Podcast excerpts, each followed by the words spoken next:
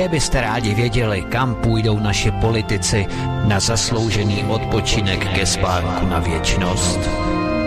Přímo z poslanecké sněmovny, přes americkou ambasádu, až do strašnického krematoria. Pojď stoupat jak dým, až tam, kam jen ptáci mohou. Chceme je nechat sedět v poslanecké sněmovně tak dlouho, abychom jim házeli my lístky do urny, než v té urně skončí oni sami. Co takhle jim dát do rukou hrstku tabletek Viagry, aby ukázali, že se dokáží za náš národ konečně postavit? Oh yeah! V pátek od devatenácti hodin přichází smršť událostí a informační nácest. Informační nácest. Každý pátek od devatenácti hodin šéfredaktor zpravodajského portálu Aeronet tečka cé zet pan bé ká krátkým švy jeho atamanského bičíku vypumpuje náš tlak na sto padesát osm procent. Vedoucí kolotoče. Ve společném programu na Svobodném vysílači C S. C S.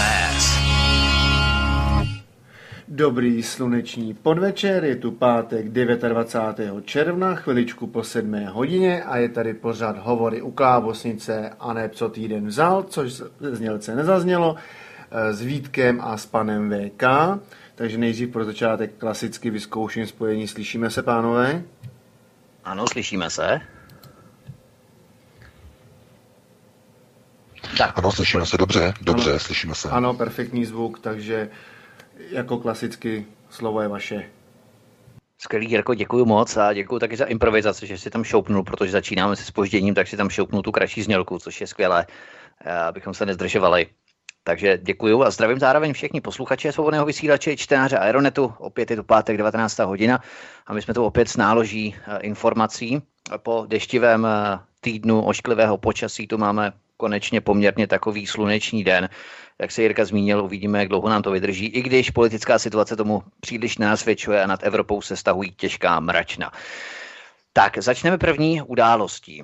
Největší globalistický podvod století. Jedině takto můžeme hodnotit výsledek summitu Evropské unie v Bruselu ve čtvrtek a tento pátek dvacátého osmého a dvacátého devátého června, na kterém se podařilo najít shodu ohledně migrační politiky. Původně bylo plánováno vytvoření záchytných center jakýchsi hotspotů Frontexu mimo oči veřejnosti uprostřed pouští v severní Africe, která by byla nebo která by propírala a filtrovala už rovnou zlegalizované tisíce migrantů, krimigrantů rovnou do Evropy. To ale Alžírsko, Maroko a nakonec i Libie ostře odmítli. Když Evropská unie nemůže do Afriky, tak udělá to též, ale na, na moři, ve Středozemním moři a nazve to vyloďovacími platformami nebo vyloďovací platformy. V kostce to znamená to, že to, co se odehrávalo v Evropě v rámci azylových procedur, se bude nyní na, mimo oči veřejnosti tajně a potichu odehrávat na hladině Středozemního moře, na v, rámci jakýchsi středoevropských nebo středomořských, bychom spíše řekli, plovoucích kancelářích Frontexu a U N H C R, čili Úřadu Vysokého komisaře pro migraci. To může odpálit největší migrační vlnu historii Evropy a Afriky, proti které všechno to, co jsme doposud zažili, bylo jakousi pouhou generálkou nebo demoverzí, zkouškou. Navíc mamutí obrovské migrační centra, která budou ve zrychleném řízení prověřovat žádosti krimigrantů o azyl, budou vytvářena přímo na území Evropské unie. Kde? To si povíme za chvilku. Politici Evropské unie, včetně samotného Andreje Babiše, jásají a plesají a výsledek summitu hodnotí samými pozitivy a superlativy. Na čem se tedy přesně dohodli politici, jak zní ta dohoda, to si povíme právě za chvilku, ale vé ká myslí, že skutečně politici zatraceně dobře vědí, že vytvořením těchto center dojde jenom k tomu, že krimigranté budou nepřehledně roztrkáváni z místa na místo, nikdo neví kam po Evropě, kam je odvezou v případě neudělení azylu a navíc vzhledem k těm centrům na moři, takže prostě Evropa jenom zlegalizuje to, co dříve prováděli pašeráci ilegálně, jako je i třeba Aquarius. A to je ten boj Evropské unie, pseudoboj s pašeráky. Čili tohle tihle všichni politici jaksi vědí, i když jásají, že nebudou kvóty, nebude relokace a tak podobně, nebo naopak tomu nerozumí, nechápou tu obrovskou hrozbu a důsledky vytvoření takzvaných vyloďovacích platform na severu Afriky. Takže tuší to, nevědí to, nebo tomu nerozumí, nebo nechtějí rozumět. Co myslíš? Já jsem přesvědčen, že oni vědí moc dobře, co se jedná. Celý summit Evropské unie, který teď právě proběhl, tak je pouze o tom, jakým způsobem najít konsenzus a kompromis pro řízení migrace. Nikoliv proti zastavení migrace, ale pro řízení migrace za takových podmínek, aby přisunování a nasunování již zlegalizovaných migrantů do prostoru Evropské unie nevedlo k pádu současných neoliberálních stran, které jsou v jednotlivých zemích u moci. Nikdo totiž nechce riskovat, nikdo z politiků Evropské unie nechce riskovat, že kvůli jednomu z globalistických procesů, kterým je indukce, glo, indukce globální chudoby, prostřednictvím nasunování arabských migrantů, tak kvůli tomu nebudou a nechtějí riskovat pády svých vlád a následně ustanovení vlád takzvaně v uvozovkách extremistických, potažmo rovná se v překladu pro národně ukotvených. Nikdo toto nechce riskovat. To znamená, že celý summit, celý Eurosummit byl pouze o tom, jakým způsobem najít mechanismus, přijímací a přerozdělovací mechanismus tak, aby už se nedostával na obrazovky jednotlivých televizí v celé Evropské unii a na hlavní stránky tiskových a publikačních médií. Aby tento proces byl jednou provždy smeten ze stolu a hlavně z očí veřejnosti.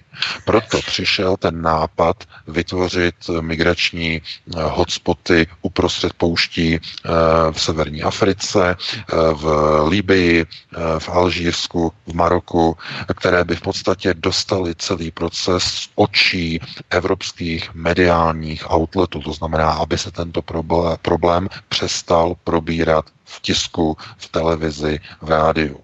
To znamená, aby tento problém byl odsunut z očí veřejnosti. Globalisté dělají různé kroky, jak odsunout pozornost od migrace, například skrze sportovní události, vytvoření například olympiády nebo spuštění mistrovství světa odvede pozornost obrovského množství veřejnosti ke sportu, zatímco probíhají důležité procesy někde jinde. Které tak ale mistrovství světa je tady každý, každý rok, že? Nebo každé dva roky. Ale to je, to je součást, to je součást procesu řízení, kdy toto platí nejenom o sportu, platí to i o médiích. Proto každý večer jsou zprávy na různých televizích zjednodušovány a zlehčovány tím, že na závěr je takzvaně odlehčeno zvířátka, opičky, hmm. pejskové, blbec nakonec a tak, a tak dále. To znamená, to je to odlehčování, aby byla odvedena pozornost. Všechny sportovní vlastně hlavní, hlavní šampionáty, čehokoliv se týkají vlastně politiky bez zbraní, to znamená rozhodování bez zbraní. Asi není náhodou, že německý fotbalový tým byl vyřazen, protože do týmu ano. se skopírovaly vnitřní problémy, určité nestability v Německu, politické nestability, to znamená, bylo rozhodnuto, že Německo vypadne, i Němci vlastně, nebo hráči Německa, jasně bylo vidět, že jsou úplně decimovaní, zdeprivovaní a tohleto všechno využívají globalisté k tomu, aby vyslali signál, to znamená, Německo je znovu jakoby zahnáno trochu do kouta, aby zapomnělo na myšlenky realizace e, velké čtvrté říše, respektive aby zapomnělo na to, že nová Evropa bude řízena pod Berlínem. Protože tohleto se globalistům pochopitelně nelíbí. Nové vyrůstání Německa na vlastních základech. To je i pro globalisty velice nebezpečné, takže oni usměrnili eh, Angelu Merkel do těch mezí, ve kterých ona má plnit globalistické úlohy, ale nemá je přebírat.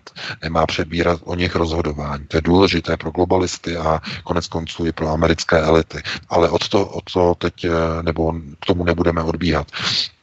Důležité teď je v téhle chvíli, že Dublin čtyři padl pod stůl jenom kvůli tomu, aby byl nahrazen procesem, který je mnohem brutálnější a mnohem nebezpečnější, o kterém se nám ještě před týdnem ani nesnilo.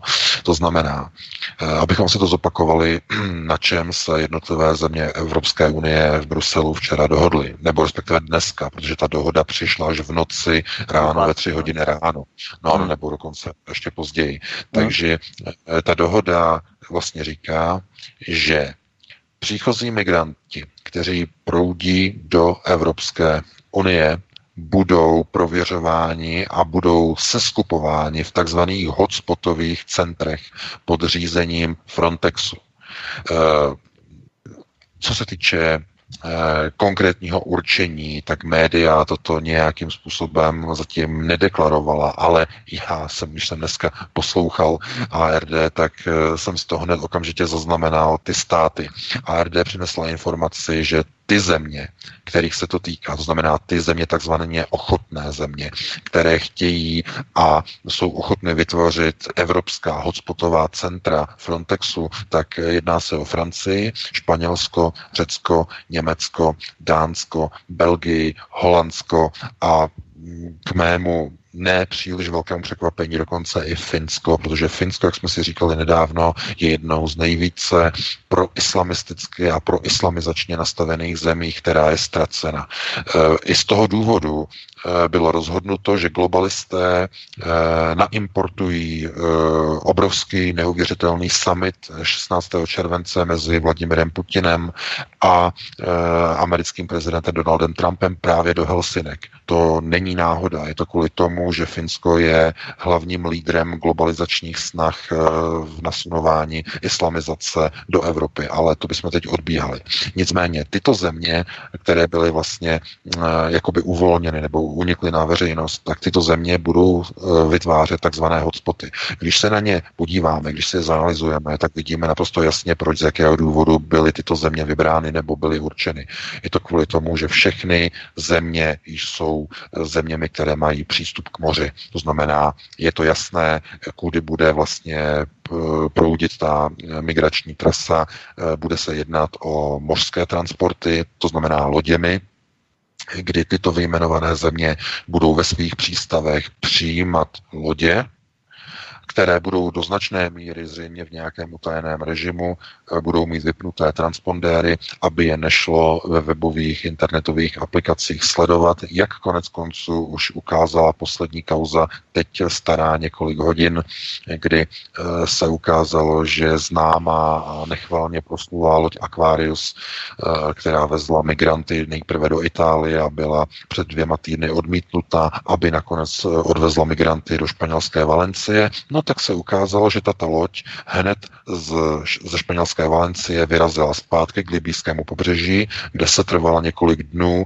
pendlovala tam poblíž libýských eh, hranic podle, eh, nebo v jejich pobřeží a sem a tam, sem a tam se pohybovala několik dnů. No co dělala? Dovedete si představit, když loď e, pendluje okolo pobřeží nějaké země a jezdí sem a tam, sem a tam, sem a tam. Ano, sbírá migranty z lodiček. Potom došlo k něčemu, co je něco neuvěřitelného, je to i proti mezinárodnímu námořnímu právu. E, loď Aquarius vypnula svůj komunikační transpondér, na dva dny zmizela, aby ho tato loď zapla opět až po dvou dnech ve chvíli, než vstoupila a vplula do e, výsostných vod Francie a míří a mířila a už již teď v této chvíli doplula do francouzského přístavu Marseille, kde vysadila další várku migrantů, ovšem již bez mediální pozornosti. Bez jediného článku, bez jediné televizní reportáže, bez ničeho. To znamená v tichosti, v utajení, před francouzskými občany, před občany Evropské unie. To znamená, toto je nový způsob. Hmm, to je začátek. Jak, je to začátek toho, jak bude celý proces probíhat. Můžeme být z toho zděšeni, já, mě to nepřekvapuje už. My přinášíme tyto informace, protože my můžeme, my jsme alternativa, my nejsme nikomu poplatní, nás podporují pouze čtenáři, ale tohle to jsou informace, které se v mainstreamu neobjeví, protože se nesmí ani objevit, to je zapovězené a místo toho jsou do médií vypouštěny dezinformace z úst premiérů, předsedů vlád o tom, jak skvěle dopadl bruselský summit. Zatímco v tichosti a s vypnutými transpondéry lodě neziskovek teď v této chvíli přivážejí nové a nové a nové a nové stovky a stovky a stovky a tisíce migrantů do přístavů evropských zemí ve Středozemním moři, v Severním moři, na, na každém místě, kde je přístav, v každé zemi Evropské unie, kde mají přístup k moři. Tam všude probíhají procesy přijímání a nasunování migrantů. To znamená, ten plán na vybudování hotspotových center ve v těchto zmíněných vybraných zemích je pouze, není to dokonce ani plán, je to už pouze konstatování faktu, který existuje právě už teď. Je to pouze o přiznání faktu, který už vlastně existuje. Ta centra vlastně už asi existují zřejmě, protože jinak by to nebylo možné. Nedovedu si představit, jak bylo tři roky možné od roku dva tisíce patnáct, že tyto neziskové lodě, těchto neziskovek, že dováželi tisíce, desítky tisíc, desítky tisíc migrantů v těchto lodích permanentně, každý týden, pořád, pořád, pořád dokola. Myslíte si snad, že ten Frontex je slepý, že nemají ty lodě pobřežní stráže, že příslušní, zodpovědní šéfové Frontexu, šéfové Evropské unie, že toto se nedozví, že to neví, co probíhá. Dámy a pánové, migrace je objektivní proces, jehož úkolem je, aby byl dokončen proti vůli lidu, proti vůli národů, proti zájmům národů a jejich budoucnosti. Je to globalistický proces, kde jednotlivé národy jsou nepřítelem tohoto procesu. A udělá se všechno kvůli tomu, aby lidé proti tomu neprotestovali, aby se s tím smířili. Ti, kteří se nesmíří, tak budou odstaveni, budou umlčeni na internetu, budou cenzurováni. A zbytek, když to nepomůže, tak budou umlčena média a nebude se o tom hovořit. A politici budou bílou označovat za černou a černou budou v tiskových konferencích označovat za bílou. Sláva, hurá, dohodli jsme se, my jsme kabrňáci, my jsme schodili Dublin pod stůl, to je naše zásluha. No a zároveň se neřekne to B, my jsme schodili Dublin pod stůl kvůli tomu, abychom vytvořili migrační systém mnohem intenzivnější, mnohem brutálnější, ale mnohem méně transparentní. Aby vy, občani, abyste o tom nevěděli, ale naprostý nic. Abyste o tom nevěděli vůbec nic. Protože zatímco Dublin čtyři, a říká se to těžko, byl alespoň transparentní, alespoň bylo jasné, že bude viditelné a zdokladovatelné, která země má kolik migrantů přijmout, tak tento systém úplně uvádí celý proces migrace do jakéhosi zahaleného režimu, který bude naprosto neprůhledný. Protože není v té dohodě řečeno, jaký bude mechanismus. Není řečeno, jaké objemy budou do těchto hotspotových center v Evropě proudit, do těchto přístavů v Evropě. Není jasné, kdo bude rozhodovat, co se stane s těmi odmítnutými v hotspotových centrech. Snad si nikdo nepředstavuje, že když přiveze loď X Y Z do, já nevím, kamkoliv, můžete si, já nevím, třeba do nějakého přístavu, třeba právě do Marseille, přiveze patnáct set migrantů, takže jich patnáct set dostane azyl. No, patnáct set jich nebude, bude jich třeba tisíc, a co těch pět set? Těch pět set jako Francie vrátí zpátky do nějaké pouště v Libii? No to nemůže, to je přece proti lidským právům. Hned ozve se vysoký komisař O S N pro migraci. Protože pro, podle globálního kompaktu, jak uvádí Marrakešská deklarace, je migrace lidským právem. Takže co se stane s těmi odmítnutými? No, oni nebudou vráceni do země původu nebo někam do severní Afriky, ale budou pouze převezeni a transportováni do jiného hotspotového centra v jiné evropské zemi, znamená třeba do Rotterdamu, nebo budou převezeni, já nevím, do přístavu někde, já nevím, v Řecku. A tam budou další přerozdělení. Ti, co byli odmítnuti v Marseille, tak budou přijati někde v jiném hotspotovém centru. A postupně to znamená, že všichni z té lodi budou tady, támhle budou přerozděleni. Všichni, nikdo, ani jediný z těch migrantů nebude vrácen. Ano, bude vrácen třeba z místa, kde je hotspot A a bude převezen do hotspotu B, nebo C, nebo D, nebo E a tak dále. Takže jakákoliv transparentnost, která alespoň trochu vypadala, že by mohla být v Dublinu, tak zde v tomto systému je naprosto vynulována. No a teď je otázka, jestli nápad Sebastiana Kurze, premiéra Rakouska, který přišel s těmito nápady hotspotů, původně tady v Africe, kde Afrika to odmítla, ale globalistům se to zalíbilo a tak ty hotspoty vytvoří přímo v Evropě. To znamená, to je šílenost na druhou. Tak jestli tohle to byl jeho vlastní nápad, anebo Sebastian Kurz je právě tím politikem na uvolňování ventilu, na uvolňování národoveckého tlaku, ale ve skutečnosti je právě jedním z těch globalistických koní, který byl dosazený na zabránění tomu, aby v Rakousku nezvítězila takzvaná extrémistická pravice, to znamená svobodní, aby nezvítězili. A já se obávám, že to je přesně ten příklad Sebastiana Kurze. On je ten politik, šéf lidové strany, tradiční rakouské lidové strany, který vlastně je modelem toho, jak se mají zachraňovat neoliberální strany klasického tradičního střihu v celé Evropě. To znamená, dosaďte do svého čela člověka, který se bude tvářit jako pronárodně nastavený. Vys kdo? Andrej Babiš? Nebo vys někdo jiný, třeba jako italský premiér Conte? Takže kdo? A když se podíváme, nebo když mluvíme právě o Itálii, tak bylo zajímavé sledovat, jak největším zastáncem Dublinu byla právě Itálie, právě Giuseppe Conte, který prosazoval včera přijetí Dublinu.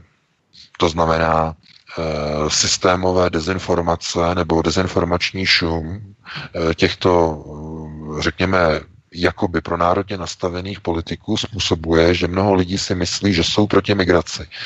Co se týče Giuseppe Conteho, tak on zastupuje úplně jiné proudové hnutí v Itálii. Jemu nevadí migrace Arabů a Afričanů do Evropy. Jemu vadí, že ta migrace proudí do Itálie, že tam zůstávají. A Itálie to už nezvládá.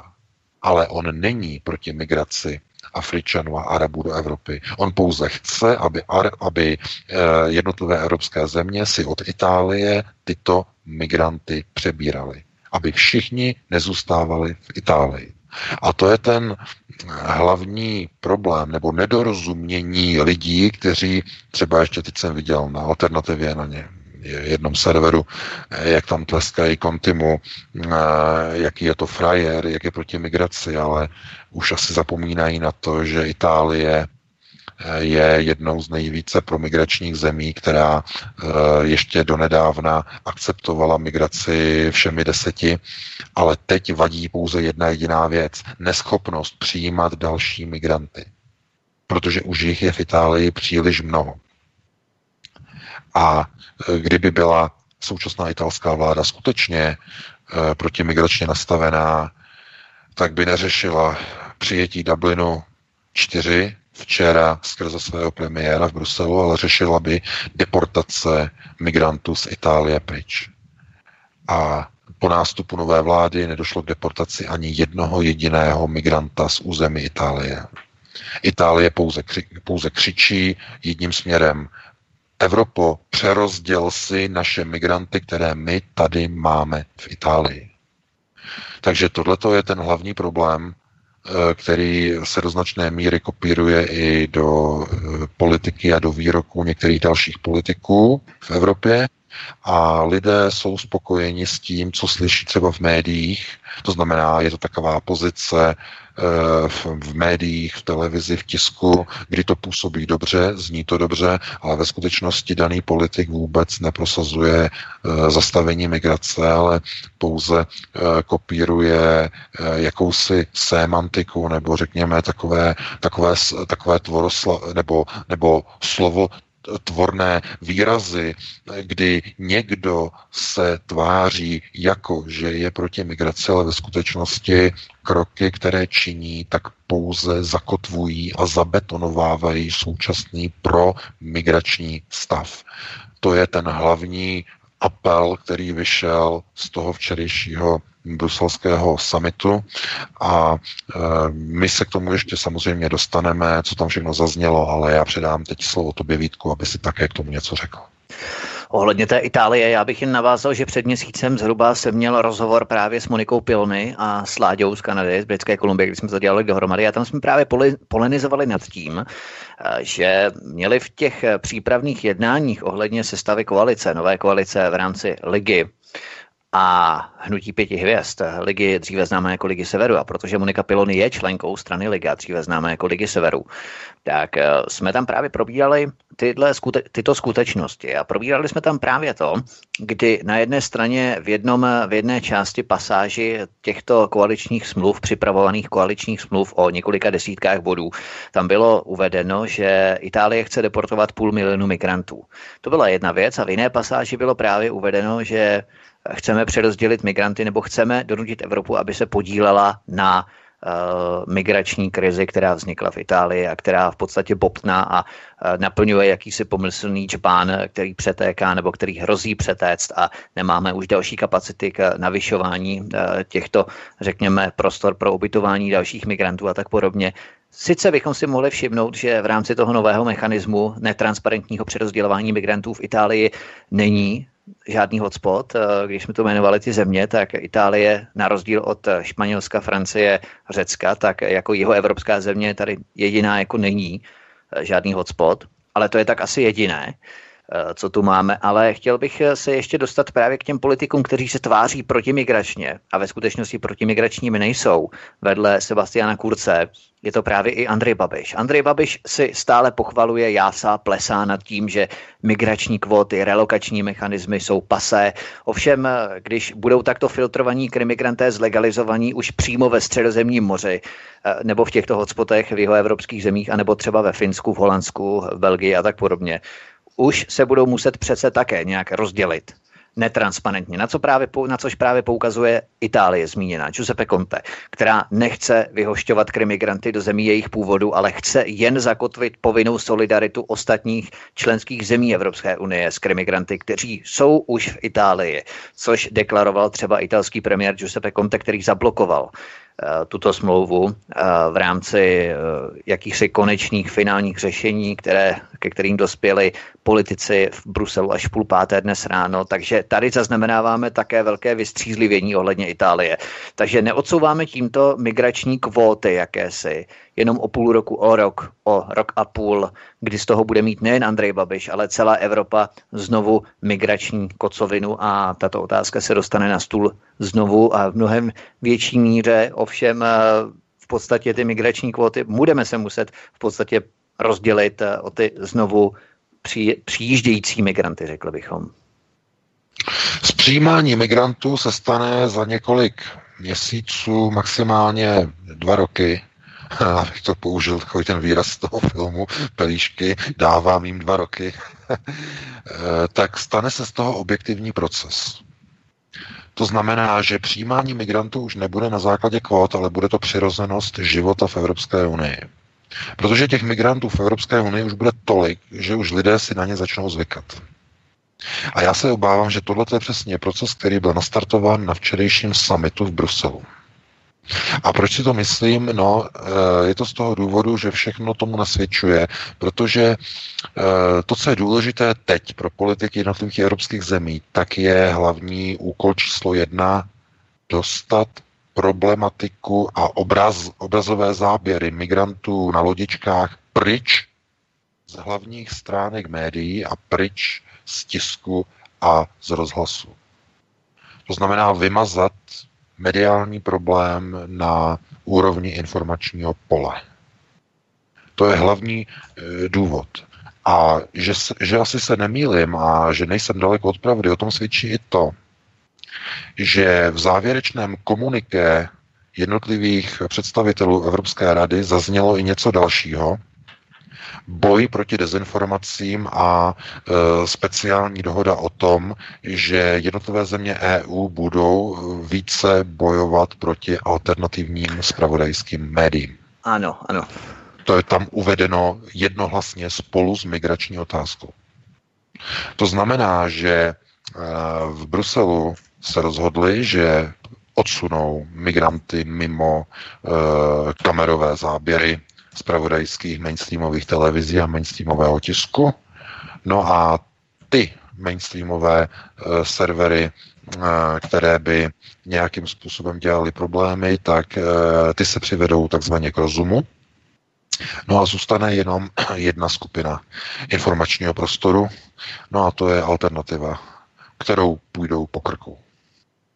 To znamená, to jsou ty různé cenzury, různé omezování svobody slova, to jsou ty různé blokace na Facebookích, na Twitterech a tak dále.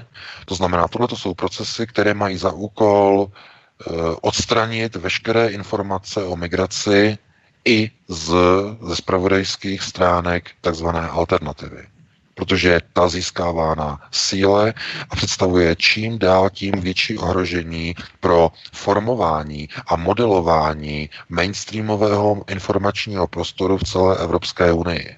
To znamená, oni ztrácejí kontrolu nad veřejným míněním. Z tohoto důvodu jedním hlasem na jeden nádech je v tom prohlášení Evropské rady ze včerejška uvedeno nejenom v uvozovkách řešení migrační krize tím, že budou vytvořeny hotspoty, ale je tam současně i stanovisko o tom, že se bude bojovat proti alternativním médiím, které takzvaně prý šíří proruské dezinformace. Takže to je v jednom náboji, je to v jedné náloži, je to v jednom kontejneru. To znamená migrace, alternativa. Chtějí to dát pryč z informačního prostoru, aby to neovlivňovalo veřejné mínění. Takže zatímco Andrej Babiš jásá nad tím, jak se všechno povedlo, ve skutečnosti došlo k něčemu daleko horšímu, než byl celý Dublin čtyři. Evropští představitelé se vlastně dohodli, že budou migranty vozit do Evropy přímo do jednotlivých přerozdělovacích center, které dobrovolně, podtrženo a ještě navíc v uvozovkách dobrovolně, budou vytvářena v jednotlivých přístavech evropských zemí. A tam budou rozdělováni a přerozdělováni. A když jich bude moc, anebo když budou odmítnuti někteří z nich, tak budou přerozděleni v jiném hotspotovém centru, v jiném přístavu v Evropské unii. Ale pokud, pozor, pokud Itálie a Liga Severu a ta smlouva programová, o které se hovořil, pokud mluví o deportacích, já bych zdůraznil hlavně jednu důležitou věc. Toto nejsou deportace ve smyslu deportace do zemí původu, ale deportace z takzvaných bodů přístupu. To znamená z jednotlivých přístavů. Ta deportace je myšlena, že ti lidé budou vráceni na původní lodě neziskovek, které je přivezli do Itálie. O tom hovořil Giuseppe Conte před dvěma dny, že je nemožné, je neakceptovatelné, aby další migranti přicházeli a připlouvali do Itálie a že je třeba je tyto nově příchozí, pokud se dostanou, tak je třeba je deportovat zpátky na paluby těchto neziskových lodí, řekl. Jenže to není deportace. To je pouze vrácení těch lidí z pevniny na palubu lodi. No a co udělá ta loď? Udělá to samé, co udělal Aquarius před dvěma týdny. Když nevezmou migranty v Itálii, když je nevezmou na Maltě, tak je vysadí ve Valencii ve Španělsku. Když je nevezmou na Maltě, tak je vezmou v Marseille ve Francii. Já doufám, že každému to dochází, o jaký se jedná proces. Je to věšení bulíků na nos jednotlivým občanům Evropské unie. Nikdo nebojuje proti příchodu migrantům do Evropy. Všichni bojují jenom o to, aby nenesli na svých bedrech tu migrační vlnu, kterou globalisté považují za základní projektový nástroj pro vybudování nové Evropy. Nic jiného to není. A když potom slyšíte výroky jednotlivých politiků, kteří jásají nad uh, smlouvou, která byla včera uh, upečená, uh, upachtěná v noci nad ránem, dneska nad ránem, tak uh, to pouze znamená, že se tady nehraje férová hra s voliči, s občany Evropské unie. Jedná se pouze o snahu omluvit neschopnost postavit se v Evropské radě a říct, my jsme proti migraci jiných etnik a Arabů do našeho životního prostoru v Evropě. Sem nepatří. To je důležité. A ti, kteří tady jsou, ti, kteří tady jsou, je naším úkolem a úlohou je odsunout zpátky do jejich zemí přirozeného původu a tam jim pomoci. Tam ano. Ale ne je integrovat, ne je začleňovat v Evropské unii, ne je redistribuovat, ne je přerozdělovat. Tohle to nezaznělo včera ani od jednoho politika v Evropské unii. Ani jednoho. A bohužel ani od jednoho ze skupiny vé čtyři, protože Viktor Orbán, a já jsem zaregistroval jeho výrok, který mě zrovna moc dvakrát zase nepotěšil, tak on prohlásil, že ano, země vé čtyři, že odmítají migraci nelegálních uprchlíků. A já jsem, když jsem slyšel tohleto nelegálních uprchlíků, tak se mi zase jenom protočily panenky, protože ani od Viktora Orbána bych neslyšel, nebo nerad slyším tohleto nálepkování, protože buď tedy je proti migraci, anebo proti ní není. Protože já odmítám označení nelegální migrant, protože podle globálního kompaktu, kterému se připojily všechny země Evropské unie, včetně České republiky. To je dokument Vysokého komisaře O S N. Podle globálního kompaktu je migrace lidským právem a neexistuje něco, co by se dalo nazvat nelegální migrací. Neexistuje. Je jenom migrace. Není nelegální migrace nebo legální. Je jenom právo na migraci. Takže tenhle ten newspeak, který hovoří o takzvané regulární nebo regulární migraci, je velice nebezpečný a já znovu zdůrazňuju, u všech politiků si musíte dávat pozor, jestli používají tenhle ten newspeak, anebo jestli se mu vyhýbají.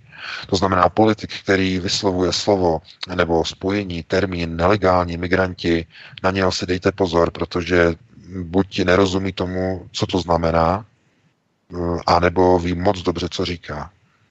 Protože nelegální migrace je pouze omluvou pro to, aby mohli být nelegální migranti zlegalizováni v hotspotových centrech, o kterých se právě včera rozhodla a dohodla Evropská unie. Z tohoto důvodu já tohleto vidím jako šílený proces e, bláznů, kteří běží na okraji skály a e, předhánějí se v tom, kdo tam bude rychleji a skočí a zařve hurá.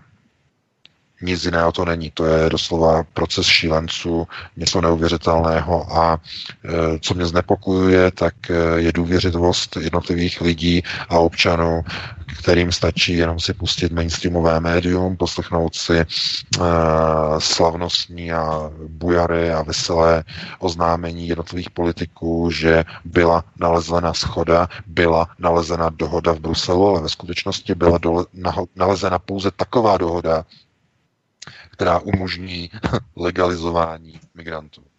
Aby už nemohl nikdo je označovat za migranty nelegální. Takže i takový, řekněme, odpůrci migrace, jakým je Viktor Orbán, i oni si musí dávat pozor na to, aby neříkali takové ty výrazy, jako je nelegální migrace. Protože do značné míry i Viktor Orbán musí vytvářet takový politický balet a trošku tanečky, to znamená musí přijímat bruselský newspeakový slovník, aby ho tam úplně neuštípali a neukousali, protože on kdyby začal říkat, že je proti veškeré migraci, to znamená, aby nikdo z Arabů a nikdo z Afričanů neproudil nejenom do Maďarska, ale do celé Evropy, tak by se dostal na seznam takzvaných extrémistů, na kterém se nachází podle mainstreamových médií Tomio Okamura a další politici a e, politici A F D a, a svobodní v Rakousku a tak dále a tak dále. Takže na tady to si musí, nebo on si na to chce dávat, Viktor Orbán, velký pozor, aby nebyl zařazen e, mezi takzvanými partnery v Bruselu na takovýto e, vyhrazený piedestál, e, kterého se všichni politici v Evropské unii bojí.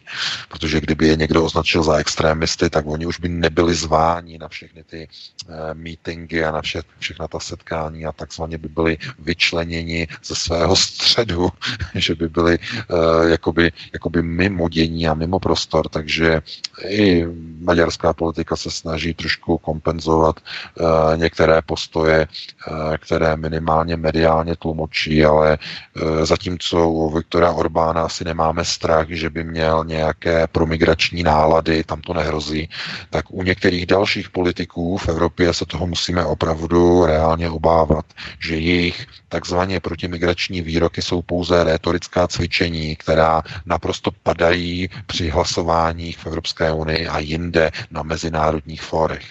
To jsme viděli při schvalování Marrakeše, to jsme viděli při hlasování v Lucemburku ze strany pana Metnara o pokračování nebo nepokračování vyjednávání o Dublinu, aby následně se ukázalo, že Evropská unie místo Dublinu upekla něco daleko brutálnějšího. Takže já bych ti předal slovo, Vítku, aby si také tomu něco řekl. V posledních dvanácti minutách se ještě zaměříme na Andreje Babiše, protože ten vystoupil ve francouzském deníku Figaro a pronesl tam docela zásadní skutečnosti ohledně České republice, které se v podstatě kontrastně liší od toho, co prohlašuje v České republice, což přesně podporuje ty věci, které tu pronášíme o českých politicích a na které upozorňujeme, že něco jiného říkají doma a něco jiného potom dělají a říkají mimo naše hranice v zahraničí. Tak o čem tento rozhovor Andreje Babiše v deníku Le Figaro ve Francii pojednával a co tam Andrej Babiš říkal nebo uváděl a na koho útočil z českých politiků, se kterým ještě před několika měsíci byl ochoten jednat v rámci složení koalice, což je na tom to nejhorší. No tak Andrej Babiš pro deník Le Figaro uvedl e, některé výroky, které skutečně jsou alarmující. On tam popsal e, svoji zkušenost s multikulturalismem. E, popsal dobu z osmdesátých let, kdy byl pod podnikem zahraničního obchodu Petrimex, e, kdy byl vyslaný e, na pracovní stáž do Maroka se svojí manželkou a v listu v Le Figaro popisuje, jak oni neměli problém, tedy on a jeho manželka neměli problém se multikulturně přizpůsobit marockému, arabskému prostředí. Jeho manželka přinosila během ramadánu šátek, to znamená, oni se dokázali přizpůsobit a Andrej Babiš chce, aby i migranti v Evropě, když přijdou do Evropy, aby se přizpůsobili. Až do této chvíle, do tohoto okamžiku jeho rozhovor je v pořádku. Protože i my souhlasíme, že jestliže někdo přijde do evropského prostoru a chce v něm se trvat, tak by se měl přizpůsobit. Jenže potom následuje něco neuvěřitelného. Já teď budu citovat, co on uvedl. Ve Francii máte miliony lidí ze severní Afriky, kteří přišli pracovat a zůstali. Pracovat, no, to nevím teda.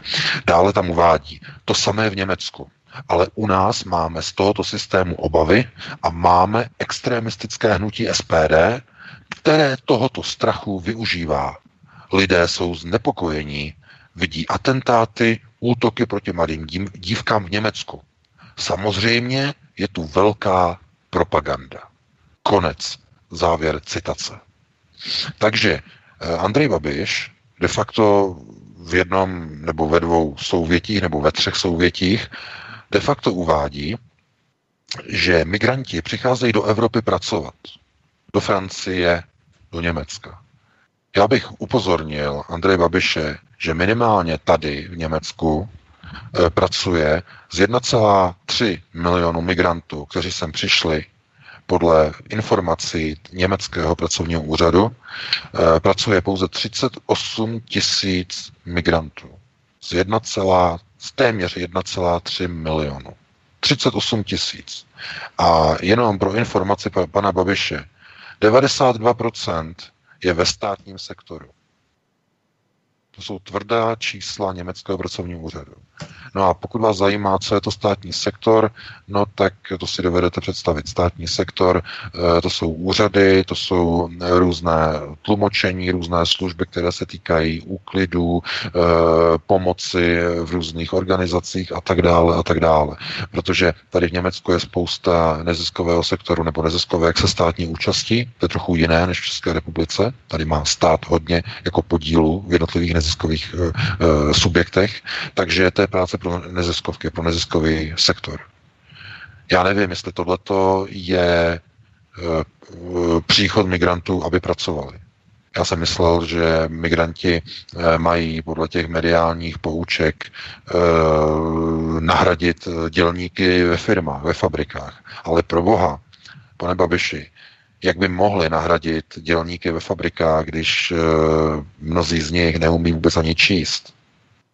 V Africe je téměř sedmdesát procent negramotnost ze zemí střední rovníkové Afriky. To jsou lidé bez vzdělání. Jak je chcete zaměstnat? To mají být oni workeři, oni pracovníci, kteří mají takzvaně vytrhnout českou ekonomiku. Proboha, to snad nemyslíte vážně. Takže já, to je jenom takový nepřímý apel na pana premiéra. Další věc, co z toho vyplývá, že u nás máme z tohoto systému obavy a máme extremistické hnutí S P D, které tohoto strachu využívá. Zase k panu Babišovi. Mám, já mám pocit, že vy jste vyjednával s hnutím S P D před několika měsíci o podpoře programového vyhlášení a prohlášení vlády, o spolupráci s S P D a žádal jste o podporu S P D, aby podpořila vaši vládu. Teď je označujete za extremisty. To myslíte vážně? Takže je to zase jenom mířená otázka na pana premiéra, protože on nás bude poslouchat. Lidé jsou znepokojení, vidí atentáty, útoky proti mladým dívkám v Německu. Samozřejmě je tu velká propaganda. Propaganda v čem, pane premiére? To, že někdo popisuje fakta, k čemu došlo, někde naštěstí ještě stále mimo Českou republiku. V jiných evropských zemích, to je propaganda. To, když někdo informuje o tom, jak migrant znásilnil nezletilého chlapce ve Vídni na koupališti, nebo kdy e, mladý migrant podřezal německou dívku. To jsou té propaganda. To, když alternativní server přinese informace, obrázky a svědectví o tomto, to je propaganda? Ne. To je pouze nastavování zrcadla, svědomí celého národa, co umožňuje svojí nečinností skrze své volené politiky. Takže to není propaganda. A když někdo přináší pravdivé informace, i když jsou nepříjemné vládnoucímu establishmentu, tak to není propaganda. To je pouze přinášení tvrdého, necenzurovaného zpravodajství, které je nepříjemné. Protože v mnoha ohledech ukazuje neschopnost některých řídících elit k tomu, aby hájili a ochraňovali národní a pronárodní zájmy dané země. Takže já vidím v tomto výroku Andreje Babiše pro Le Figaro něco, co je pokroucením faktu nebo jednotlivých, řekněme, stanovisek toho, kdy je, nebo kdy jsou hledány omluvy proto, že Česko nechce přijímat migranty. A Andrej Babiš to pro Le Figaro takto vysvětluje způsobem, že za to může propaganda, kterou potažmo šíří extremistická hnutí. Takže tohleto, když si přečte francouzský čtenář, tak se zhrozí a zjistí, že odpor proti migraci v České republice zařizuje extremistické hnutí, nějaké hnutí, a že za to může propaganda. Rovná se informace alternativních serverů. Takhle si to přeloží tyto výroky francouzský čtenář. Takže je to další útok proti S P D, je to další útok proti české zpravodajské alternativě a je to další hřebík do rakve národních zájmů České republiky. A to jenom jeden den poté, co byl Andrej Babiš jmenován spolu se svojí vládou do čela nové vlády, která je designovaná, která ještě musí získat podporu Poslanecké sněmovny. Pouhý jeden den poté, co se stal se svojí vládou znovu premiérem. já nevím, je to, je to smutné, je to tristní, ale pouze to opakuje nebo potvrzuje to, co my neustále říkáme, že neexistuje setrvání členství v Evropské unii bez přijímání migrantů. Taková varianta neexistuje. A Andrej Babiš pouze naplňuje tento předpoklad. Takže já bych ti vrátil slovo, Vítku, a dali bychom si asi přestávku. Ano, protože načínat nějaké téma pár minut před dvacátou hodinou by vyústilo v velké zpoždění a přetáhnutí právě po dvacáté hodině, takže skončíme trošku dřív o jednu, dvě minutky, Jirko, a dáme dvě písničky dáme teď. Jdu? Ano, samozřejmě mám připravený dvě, Jarka Nohavicu, Spio Squad a Eniu, vyjde to na nějakých osm devět minut. Pro info. Takže fajn, můžu? Super. Mhm, fajn, jdeme na to.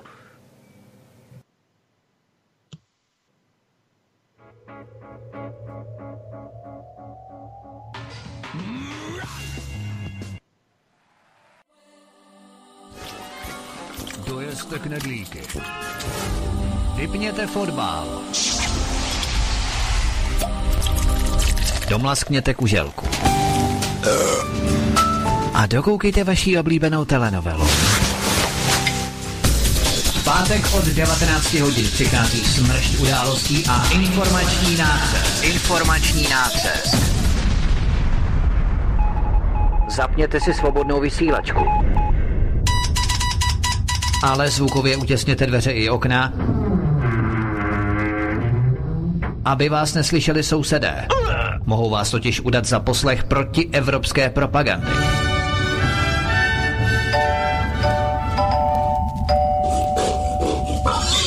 Proto buďte tuctoví, všední a hlavně nevybočujte. Pokud vystrčíte svobodně hlavu, nemilosrdně vás pokosí motorovou pilou. Demokracie? Ano, ale pouze ta po jejich. Proto zapalte svíčky, kupte pár plišáků a semkněte se s námi v boji proti bruselskému terorismu. Šéfredaktor zpravodajského portálu Aeronet tečka cé zet pan V K komentuje aktuální události posledního týdne na vnitrostátní i zahraniční politické scéně. Zákulisní informace, které se nám vždy nemusí líbit. A komu tím prospějete, co? Geopolitické analýzy, rozvědky, zpravodajské služby. Buďme napřed ve vnímání informačního pole řídících mocenských procesů. Mocenský tenzor je neúprostný. Máte zaseknutý kompas na západ? Každý pátek od devatenácti hodin si k nám přijďte pro nový, protože nám funguje na všechny čtyři směry.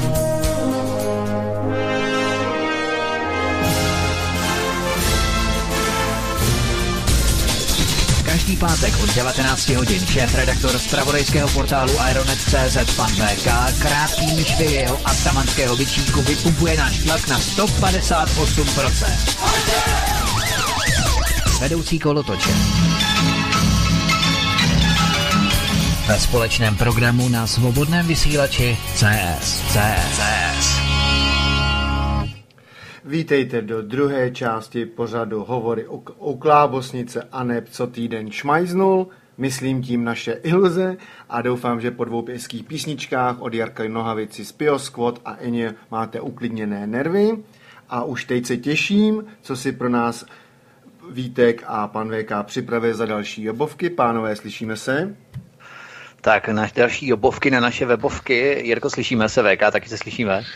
Slyšíme se výborně. Perfektní, můžete pokračovat. Tak jak už Jirka zmínil, nervy jsou uklidněné, tak pojďme na další události. Máme tu světlo na konci tunelu, i když nevím, jestli to světlo představuje Zdeněk Bakala, jestli Zdeněk Bakala představuje spíše to světlo nebo ten tunel. V souvislosti s O K D je to spíše příznačnější, ta první varianta. Máme tady další informaci, které budeme věnovat tuto další hodinu, protože je poměrně rozsáhlá. Budeme tady probírat spoustu, řekněme, hlavních linií a podlinií a událostí, které s tím souvisí, organizací, nadací různých a tak podobně. Takže se připravte na koktejl docela podstatných a zajímavých informací. Lidé s napojením na Zdeňka Bakalu, Karla Janečka a George Soreše chystají spuštění největšího proamerického zpravodajského serveru v České republice. Redakce bude složena z bývalých zaměstnanců Bakalovy ekonomie a České televize. V pozadí stojí také lidé a firmy napojené na cínovecké litium. Šéfredaktorem připravovaného digitálního časopisu nebo tohoto zpravodajského serveru bude pravá ruka Zdeňka Bakaly, bývalý šéfredaktor Bakalova serveru Aktuálně.cz Pavel Tomášek. Mimochodem Aktuálně.cz jsme tu informovali před několika týdny, že přišel s tou připravovanou zprávou ohledně ministerstva vnitra o extremismu, zpráva o extremismu v České republice, kde označoval průnik jakýchsi extremistických směrů do přímo na půdu parlamentní sněmovny, na půdu parlamentní sněmovny, čímž samozřejmě mířili na S P D. To znamená, že Aktuálně.cz má spojení se Zdeňkem Bakalou a tedy na zpravodajské různé, řekněme, události v utajeném režimu, které se nedostávají na veřejnost právě díky tomuto spojení s ministerstvem vnitra. Ale to jenom tak odbíháme na opak, protože to má i třeba Respekt a další. Ale hlavním investorem tohoto připravovaného serveru je skupina kolem Nadačního fondu nezávislé žurnalistiky. Jedná se o českou nadaci, jejím čele sedí pravá ruka Zdeňka Bakaly, programová manažerka Marie Vichterlová, bývalá P R manažerka Bakalova, Bakala Foundation, a právě tato nadace je hlavním investorem v připravovaném zpravodajském serveru. Nicméně, abychom si udělali pořádek, začněme V K tímto Nadačním fondem, který je hlavním investorem tohoto zpravodajského serveru. Um, nadačním fondem nezávislé žurnalistiky. Co to je za fond, kdo v něm figuruje a jaké projekty financuje? No tak Nadační fond nezávislé žurnalistiky je v podstatě, dalo by se říct, neziskové sdružení, nebo spíš jakýsi ekonomický fond, jehož úkolem je podporovat takzvanou nezávislou žurnalistiku. Ta nezávislost je tam teda hodně jako v uvozovkách, protože když se podíváme na výjezd některých posledních dotačních titulů, to znamená některých posledních recipientů nebo příjemců dotací od tohoto fondu, tak tam skutečně nacházíme nám velmi dobře známé servery Fiat Alternativy a každý vlastně v podstatě, kdo si jenom přečte ten, ten článek na Aeronetu, tak mu musí být naprosto jasné, že to je něco naprosto neuvěřitelného, co všechno dneska se dá označovat za takzvaně nezávislou žurnalistiku. Samozřejmě dneska v dnešní době každý si může financovat, koho chce, nebo kdo chce si může podporovat, koho chce. To není ten problém. Ten problém je někde v něčem úplně jiném. Zdroje, to znamená finance, investice, které přicházejí do financování subjektů, jako je například Hlídací pes, Deník Referendum, A dva Alarm tečka cé zet a další subjekty, tak ten zdroj, ten původ těch peněz je zcela zjevný a je zcela značný. A všude, kde tam vlastně se podíváme na jednotlivé vlastně příjemce a vidíme jednotlivé organizátory, tak všechno se točí neustále dokola, okolo lidí Zdeňka Bakaly. To znamená, že nezávislý fond, nebo řekněme nadační fond nezávislé žurnalistiky je v skutečnosti jakýsi, já tomu říkám, nadační ekonomický offshoot, to znamená jakási, jakási odnož jakýchsi ekonomických a mediálních aktivit Zdeňka Bakaly. A proč k tomu dochází? Hlavně v poslední době. Já to v tom článku uvádím, ale musíme se to tady rozebrat. Od vypuknutí, řekněme, krize na Ukrajině, to znamená ukrajinského Majdanu od roku dva tisíce čtrnáct, můžeme říkat, tak se začaly řešit takové nové tematické celky, jako je například hybridní válka, informační válka, vliv proruských médií, ochrana transatlantických hodnot a transatlantických vazeb a tak dále a tak dále. Nicméně, to, o čem se nehovoří, a to je, myslím si, to nejzásadnější, je ztráta důvěry občanů v takzvaná velkoplošná mainstreamová média. Lidé přestávají těmto mainstreamovým outletům, těmto serverům, těmto novinám, těmto časopisům, těmto televizím mainstreamovým přestávají věřit. Lidé si začínají vyhledávat informace na ne-mainstreamových zdrojích, na ne-mainstreamových serverech, na takzvané alternativě. Ale nikdo nehovoří o tom, z jakého je to důvodu. To není kvůli tomu, že by někdo přišel a zafinancoval obrovské peníze někde zvenku, někde z nějakého vnějšího prostoru, jmenovitě, ať uděláme radost těm, co nás poslouchají, těm sledovatelům, někdo z Ruska, ale třeba i obráceně někdo ze Spojených států, i když to by bylo na jiné téma. Ale tohle je proces, který vychází ze samotného mainstreamu. Protože kdyby mainstream nedošel do těch konců, ve kterých se nachází, to znamená naprostého úpadku mainstreamového zpravodajství, objektivity, pravdivosti a tak dále, tak by alternativa nikdy nevznikla. A nejenom, že by nevznikla, ona by nikdy nezískala i svoji e, prestiž, ona by nikdy nezískala svoje čtenáře, svoje podporovatele, ona by nikdy v podstatě nebyla třeba. Kdyby mainstreamová média dělala svoji práci jako v dávné, kdysi velmi dávno vzdálené minulosti. Takže tohleto je systémový problém. To, co probíhá, je systémová krize důvěry veřejnosti v mainstreamová média. A Zdeněk Bakala si tohleto uvědomuje, protože on není hlupák, on je inteligentní. A on ví, že značka Ekonomia, Respekty, Aktuálně, já nevím, Hospodářské noviny, všechno tohleto, co on vydává, tak nemá mobilizační sílu na to, aby zvrátilo procesy, které probíhají v celé České republice. No a to jsou procesy ztráty důvěry v mainstreamová média. To znamená, jeho produkty, mediální, informační, k tomu nemají potenciál. Nemají k tomu kádry, jednotliví uh, redaktoři, jeho zaměstnanci nemají ten potenciál, aby skutečně se dostali na určitou úroveň, jenže má to ještě jeden rozměr. A ten rozměr je ideologický, že i kdyby se o to snažili, tak toho nebudou schopni, protože cílem nejenom Bakalových médií, ale všech mainstreamových médií je reflektování takzvané veřejné objednávky. No a veřejná objednávka je ta, která dotuje a generuje peníze pro dané subjekty. To znamená, mainstreamové médium, dobře se podívejte, jakékoliv.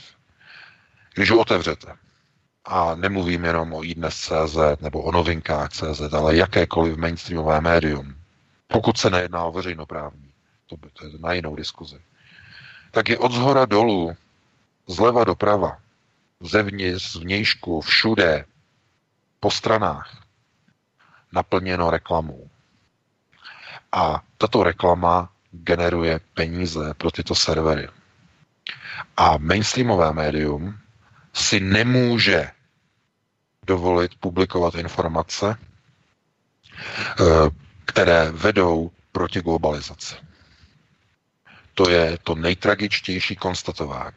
Protože všechny reklamy, které tam vidíte, všechny, ať je to na potraviny, na zboží, na půjčky, na hypotéky. Všechno jsou to produkty nadnárodních globalizačních celků. Ano. Hm. Které by nikdy okamžiku, v tom momentě, když by vyšel pravdivý proti migraci, proti globalizačním tezím, jediný článek, okamžitě by tyto servery přišly o své mamutí globální inzerenty.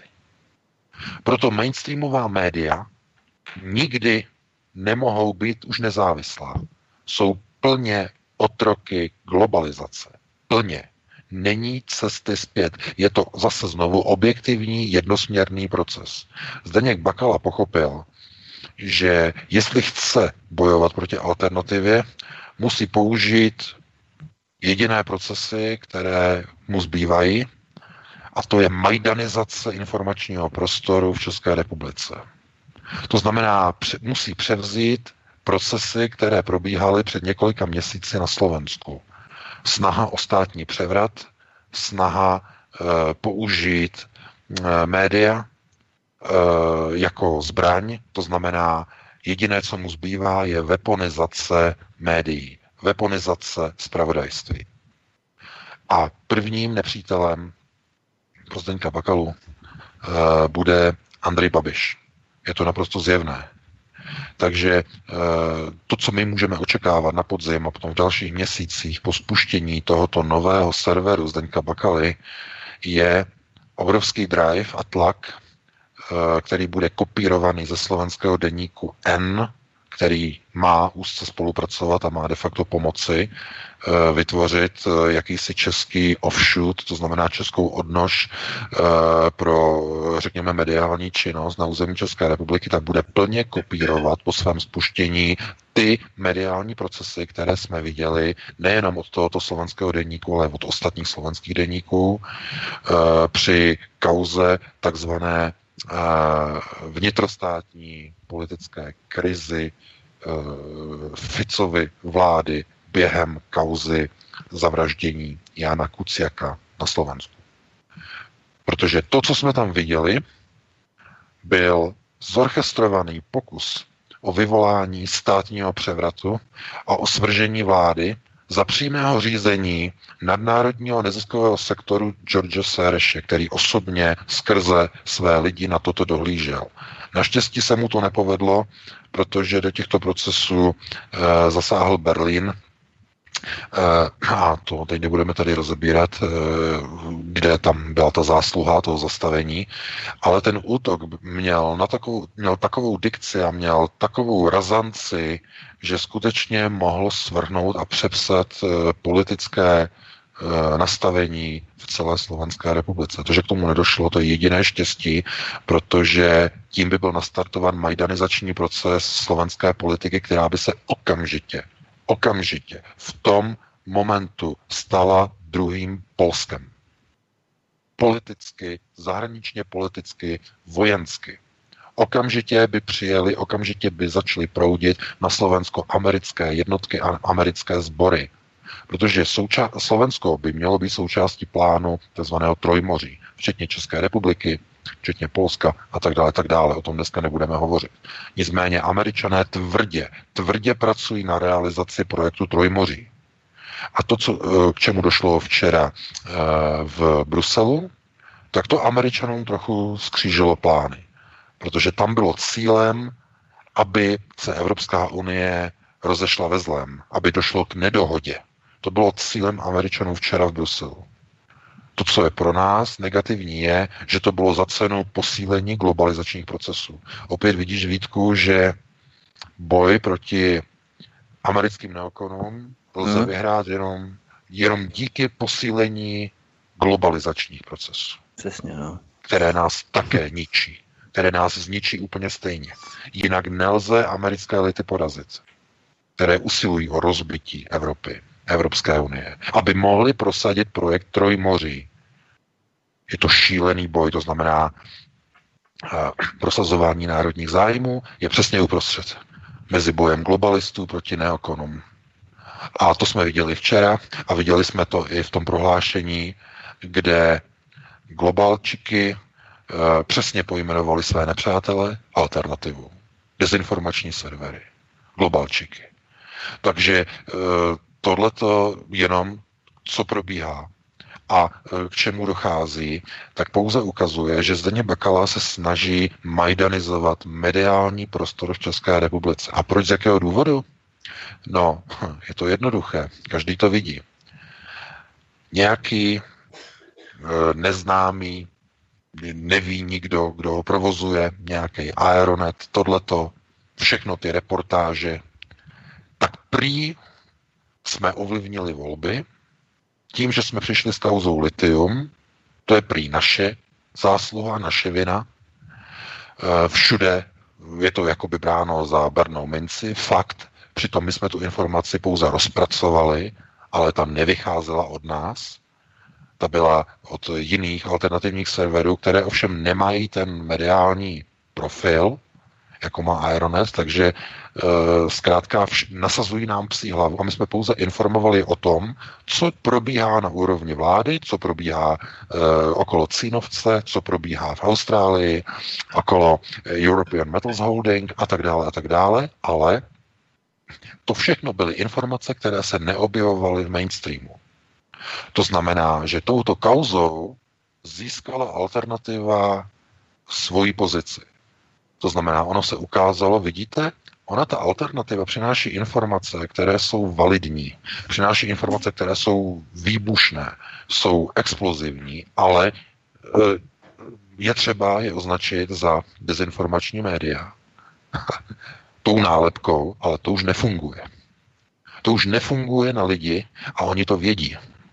Proto, a to se ukazuje i při voleb, proto oni útočili proti Andreji Babišovi všechna ta Bakalova média, všechna ta Fiat alternativní média, jako je Fórum dvacet čtyři, pana Šafra, Hlídací pes, pana, no teď si nemůžu vzpomenu na jeho jméno, pana šéfredaktora. Já si taky teď nevzpomenu. Břešťan, Břešťan. No, no, no. Břešťan, Břešťan, pana, Břeš, pana Břešťana, Echo dvacet čtyři, pana Balšínka. Všichni šili, Sabina Slonková, neovlivní tečka cé zet. Všichni, všechny tyto čtyři Fiat alternativní servery šili do Andreje Babiše jako o život. A nezmohli naprosto nic. A všichni šili do Aeronetu a do všech těch dalších serverů a nezmohli naprosto nic. Takže oni začínají chápat, že musí dojít k procesu majdanizace i za cenu vyvolání nepokojů v ulicích, i za cenu vyvolání státního převratu. Protože Babiš je pro ně stělesněním zla. Z jasných důvodů, protože Babiš je největším nepřítelem amerických neokonů. Jakkoliv to zní neuvěřitelně a podivně, z jakého důvodu. Vždyť on přece vychází Američanům vstříc. Robert Pelikán, jeho člověk, vyšel vstříc při vydání Evgenia Nikolina. Jeho vláda vyšla vstříc při vyhoštění tří ruských velvyslanců kvůli vymyšlené kauze Novičok, se kterou přišla britská vláda. To znamená, Andrej Babiš vychází vstříc, ale... Ano, Stropnický, přesně tak, přesně tak, přesně tak. Takže, uh, strop, takže Andrej Babiš se snaží Američanům vycházet vstříc, ale oni stejně jdou proti němu. A proč? Z jakého důvodu? Protože nevím, jestli si to uvědomuje Andrej Babiš, ale uh, on nikdy nebude miláčkem amerických neokonů z toho důvodu, že on je globalista. Tím, že má globalistický podnik s názvem Agrofert, on, že je globalisticky zakotvený, nikdy se nemůže stát přítelem a příznivcem a, pod, a být podporován ze strany amerických neokonů. Stane se maximálně jejich slouhou, sluhou. Já nevím, jestli on to ví, jestli to tuší, ale při nejbližší příležitosti oni se ho pokusí odstranit. A proč? A z jakého důvodu? No jenom kvůli tomu, aby oslabili Miloše Zemana, který je jediný, který Babišovi v tandemovém systému rozumí. A rozumí vyšším procesům. To je ten paradox. Přitom Babiš dělá mnohé kroky, které jdou proti Miloši Zemanovi. Například právě ono vydání Evgenia Nikolina do Spojených států. Ale i Andrej Babiš a i Miloš Zeman ví, že to je tandemová politika. To znamená e, různé procesy řízení, kde se nemusíme shodnout, ale přitom táhneme za společný provaz, čímž vytváříme společný mocenský tenzor. Různě směrované vektory, ale předem daný cíl. To je mocenský tenzor a to je tandemové řízení. Aby si někdo nemyslel, že tandemové řízení je o tom, že když dva lidé spolupracují a dělají stejné věci. Pozor, to není tandem. To je dualita, to je něco jiného. Duální řízení je úplně něco jiného. Tandemové řízení je o řízení, kdy dva dělají různé kroky, různé směry, táhnou jakoby na oko proti sobě, to znamená dělají kroky proti sobě, ale ve skutečnosti sledují stejný cíl. To je ten zásadní rozdíl. Takže tandemové řízení není o tom, když dva politici si padnou okolo krku.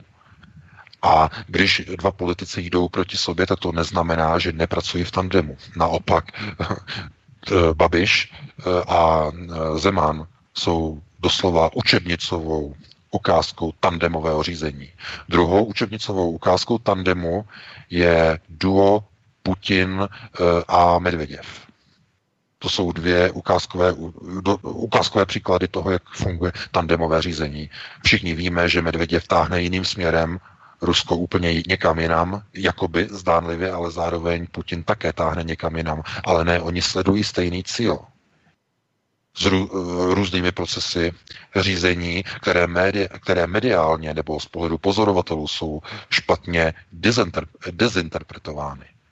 To samé je ve vztahu e, Zeman-Babiš. Já vím, že je to těžké na pochopení, jak je to možné, ale to je právě mocenský tenzor. To znamená, máte e, dvě síly, které jdou jakoby proti sobě, jdou nesouvisle sebou. Jedna táhne jedním směrem, druhá táhne trochu jiným směrem, ale ve skutečnosti sledují stejný cíl. To znamená, oba dva, řekněme směrové vektory, táhnou tento svazek mocenských vektorů směrem k jednomu cíli a tím je vytvářen mocenský tenzor. To znamená dopředu programově nastavené silové směrování politiky. I přesto, že tenzory jdou proti sobě nebo od sebe. No, takže to je v podstatě e, fyzika překopírovaná do mocenských e, systémů. No a ten, kdo tohleto pochopí, tyhle procesy, tak má jednoduché potom vnímání e, politiky, protože zjistí, že lidé, kteří jdou proti sobě, tak ve skutečnosti sledují stejné cíle. To je asi stejné, jako když Andrej Babiš útočí proti Miroslavu Kalouskovi. Jsou, to je podobný proces mocenského tenzoru. Proč potřebuje Andrej Babiš někoho, jako je Miroslav Kalousek? O tom jsme mluvili nedávno, před dvěma týdny, myslím. To se nebudu opakovat. Takže e, i v tomto ohledu e, Zdeněk Bakala ví, že aby dosáhl, řekněme, určitého ukotvení svých zájmů, které má v České republice ještě stále pořád, tak potřebuje ovládat mediální prostor, který už dneska není ovládán těmi tradičními metodami, jako byl dlouhá léta předtím. To znamená, dneska už nestačí vytisknout časopis a uvést toho do oběhu ve stáncích. Dneska je internet a lidé si mohou získávat informace nejenom z toho tisku a nejenom z té mainstreamové televize. Dneska si můžou otevřít jakýkoliv server, můžou si získávat informace i z e-mailů a proto si všimněte, že největšími nepřáteli dnes těch klasických médií, tradičních, jsou alternativní média a e-maily. Samozřejmě. Všude se dívejte na ty projekty. Jeden z projektů například ze zmíněných zafinancovaných projektů Nadačního fondu nezávislé žurnalistiky je boj proti e-mailovým dezinformacím. Takzvaný, boj proti takzvaným internetovým šmejdům. To znamená proti lidem, kteří rozesílají v e-mailech takzvané dezinformační proruské texty. To znamená, těmto organizacím jde o likvidaci svobody vyjadřování. Chtějí vám zakázat i přeposílání článků v e-mailech. No a to se dostáváme k jakým procesům? No, přece k zahazování e-mailů. No a na jakých serverech byly e-maily zahazovány občanům České republiky? No, na serverech, které provozuje společnost Ekonomia, Zdeňka Bakaly. Servery Centrum tečka cé zet, Volný tečka cé zet, Atlas tečka cé zet. Což je zase informace, se kterou jsme zase přišli my jako Aeronet. Takže už určitě rozumíte, proč oni jsou zoufalí z toho, že jejich procesy řízení skrze jejich média nefungují. Oni útočili proti Babišovi, nic to neudělalo. Útočili proti alternativě, nic to neudělalo. Jsou prostě jaloví, jejich uh, procesy řízení jsou jalové, nemají sílu ovlivnit uh, veřejné mínění. Takže je třeba přijít s novým projektem, který bude mnohem militantněji nastavený. No a když to neumí současní redaktoři, no tak musí přijít někdo, kdo bude v roli poradců, kde to takzvaně umí odpálit. To znamená informace a zkušenosti ze slovenské Fiat alternativy. Z jednoho největších, ze slovenských, největších slovenských Fiat serverů Deníku N, což jenom pro ty z vás, kteří nemají v tom přehled, tak Deník N vznikl jako odštěpenecká frakce redaktorům největšího slovenského deníku S M E. To znamená, to jsou bývalí redaktoři deníku S M E, vis jako v České republice Mladá fronta Dnes. To znamená největší mainstreamový deník. Poté, co ve S M E získal minoritní podíl, nebo získala minoritní podíl skupina okolo podnikatelů Penta, z Penty, tak tito redaktoři se rozhodli, že odejdou a vytvoří vlastní takzvaně v uvozovkách nezávislý deník N, ale tam, no, kdo to podpořil, to bylo na jinou diskuzi, to není dneska čas, kdo všechno z těch různých neziskových nadnárodních fondů a Sorosů všechno podporoval, rozjezd, to by bylo na jinou diskuzi. Takže eh, oni chtějí tyto zkušenosti z pokusu o státní převrat proti Robertu Ficovi chtějí využít a zužitkovat i v České republice. To znamená vytvořit nový subjekt, který zužitkuje zkušenosti ze Slovenska a pokusí se je naroubovat a implementovat do českého mediálního prostoru. No a budou tam mít u sebe i pana Moláčka, pana redaktora z České televize, jehož úkolem asi si představíme naprosto jednoduše, co bude jeho úkolem. Jeho úkolem bude dostat nový server, nový digitální časopis do zpravodajství České televize. To je naprosto jasné. Oni budou potřebovat reklamu, to znamená, aby zaplnili mediální prostor na veřejnoprávní televizi. Konec konců dneska vidíme, když si pustíme všechny ty české televize, tak tam vidíme neustále pečené, vařené, pořád dokola redaktory z Bakalových médií, ze všech těch jeho tiskovin a tak dále a tak dále. Takže to se pouze jenom překopíruje pod jinou hlavičku. To znamená dneska, když už Ekonomia nemá ten mediální tlak, nebo ten, nemá ten mediální drive, aby ovlivňovala procesy veřejného mínění, no tak musí vzniknout nový subjekt, úplně něco nového, co bude uh, de facto mít takzvaně drive, to znamená, bude to mít ten tah na branku, uh, aby uh, vlastně se ukázalo, že tohle je naše pravda a my dokážeme toho Babiše opravdu zlikvidovat nebo opravdu na něho vytáhnout něco, něco neuvěřitelného. A stejně tak dokážeme třeba bojovat i proti těm proruským uh, dezinformačním uh, alternativním se serverům a tak dále a tak dále. Takže pro ně je to už de facto poslední varianta. Ono není jasné, jestli to vyjde, jestli uspějou, nic jiného jim už nezbývá, ale zkusit to musí, protože jak se ukázalo, na Slovensku to šlo. Tam skutečně si Fiat, alternativa, vydupala odstoupení Roberta Fica z funkce předsedy vlády. A to je jedno, že místo něho nastoupil člověk, který je pravá ruka Roberta Fica, pan Pellegrini. Jo, to je jedno. Jim prostě šlo o to dostat Roberta Fica pryč z pozice premiéra. No a to se jim povedlo. Takže je logické, že i Bakala si řekne, no, když to šlo na Slovensku zbavit se premiéra, proč by to nešlo v Česku? Proč bychom nemohli se zbavit toho Babiše? Takže Co, a teď, a teď, k čemu se teď dostáváme? Do jaké pozice? My jako alternativa. Zase jenom taková řečnická otázka. Znamená to snad, že bychom měli Bakalovi fandit, aby sundal v uvozovkách Babiše? Chápete? To, to, je, to, je, to je šílená varianta. No to samozřejmě nemůžeme. Jenže to znamená teda, že podporujeme Babiše? Když nechceme, aby Bakala sundal Babiše, to je opět mocenský tenzor. Znovu jsme u něho. Další příklad, jak funguje mocenský tenzor. My nemůžeme pomoct nikomu. Ani Babišovi, ani Bakalovi. Protože jinak bychom se stali součástí procesu, který bude mimo naší kontroly. Hmm, protože Bakala reprezentuje Američany, Babiš, Evropské unie. Ano. Přesně tak. Hmm. Bakala je člověkem neokonu a Babiš je globalista. Takže z tohoto důvodu my jsme v pozici nula. My nemůžeme do toho procesu zasáhnout, protože bychom změnili chod procesu a stali bychom se součástí těch procesů.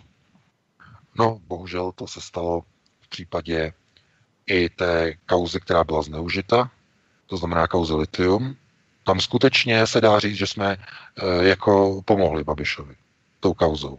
Ale ne kvůli tomu, že bychom mu řekli, aby to použil, ale kvůli nečinnosti dalších alternativních politických subjektů.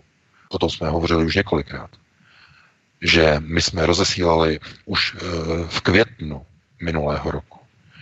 Byl první článek na Aeronetu v květnu, potom v červnu, no a potom ten hlavní, poslední byl vlastně sedmnáct dní před volbama v říjnu, kdy jsme upozornili, k čemu došlo e, ze strany pana Havlíčka, ministra průmyslu, který podepsal tehdy v Ústí nad Labem tu, to memorandum s Australií o těžbě cínu a tak dále a tak dále. No a teprve tehdy se toho někdo chytil. No ale kdo se toho chytil? No nebyla to e, S P D. Nebyla, nebyli to v podstatě, nebo nevyužili to ani komunisté, i když oni byli ti, kteří svolali tu mimořádnou schůzi parlamentu pět dní před volbami kvůli litiu, tak jim to nevyhovovalo, teda ne nevyhovovalo, jim to nepomohlo. Ani komunistům to nepomohlo. Profitoval z toho jenom Andrej Babiš, který to uměl mediálně zkrátka využít. A já jenom zůstávám jako jenom jako v, v takové otázce, jestli opravdu v té kauze toho litia se něco bude ze strany pronárodních zájmů opravdu dít. Protože my tu kauzu stále sledujeme. A v Austrálii došlo k další emisi cenných papírů naproti těžbě e, litia. Znovu. To znamená, Australané emitují další a další a další emise cenných papírů a přitom ještě vůbec nic netěží. To znamená, jako by to už bylo zabukované, jako by to bylo zamluvené dopředu, že budou těžit, že český stát z toho nebude mít ani korunu. No a e, vláda byla sestavována dvě stě devadesát pět dnů. E, a teď je otázka, jestli dostane vůbec důvěru, to ještě taky otázka.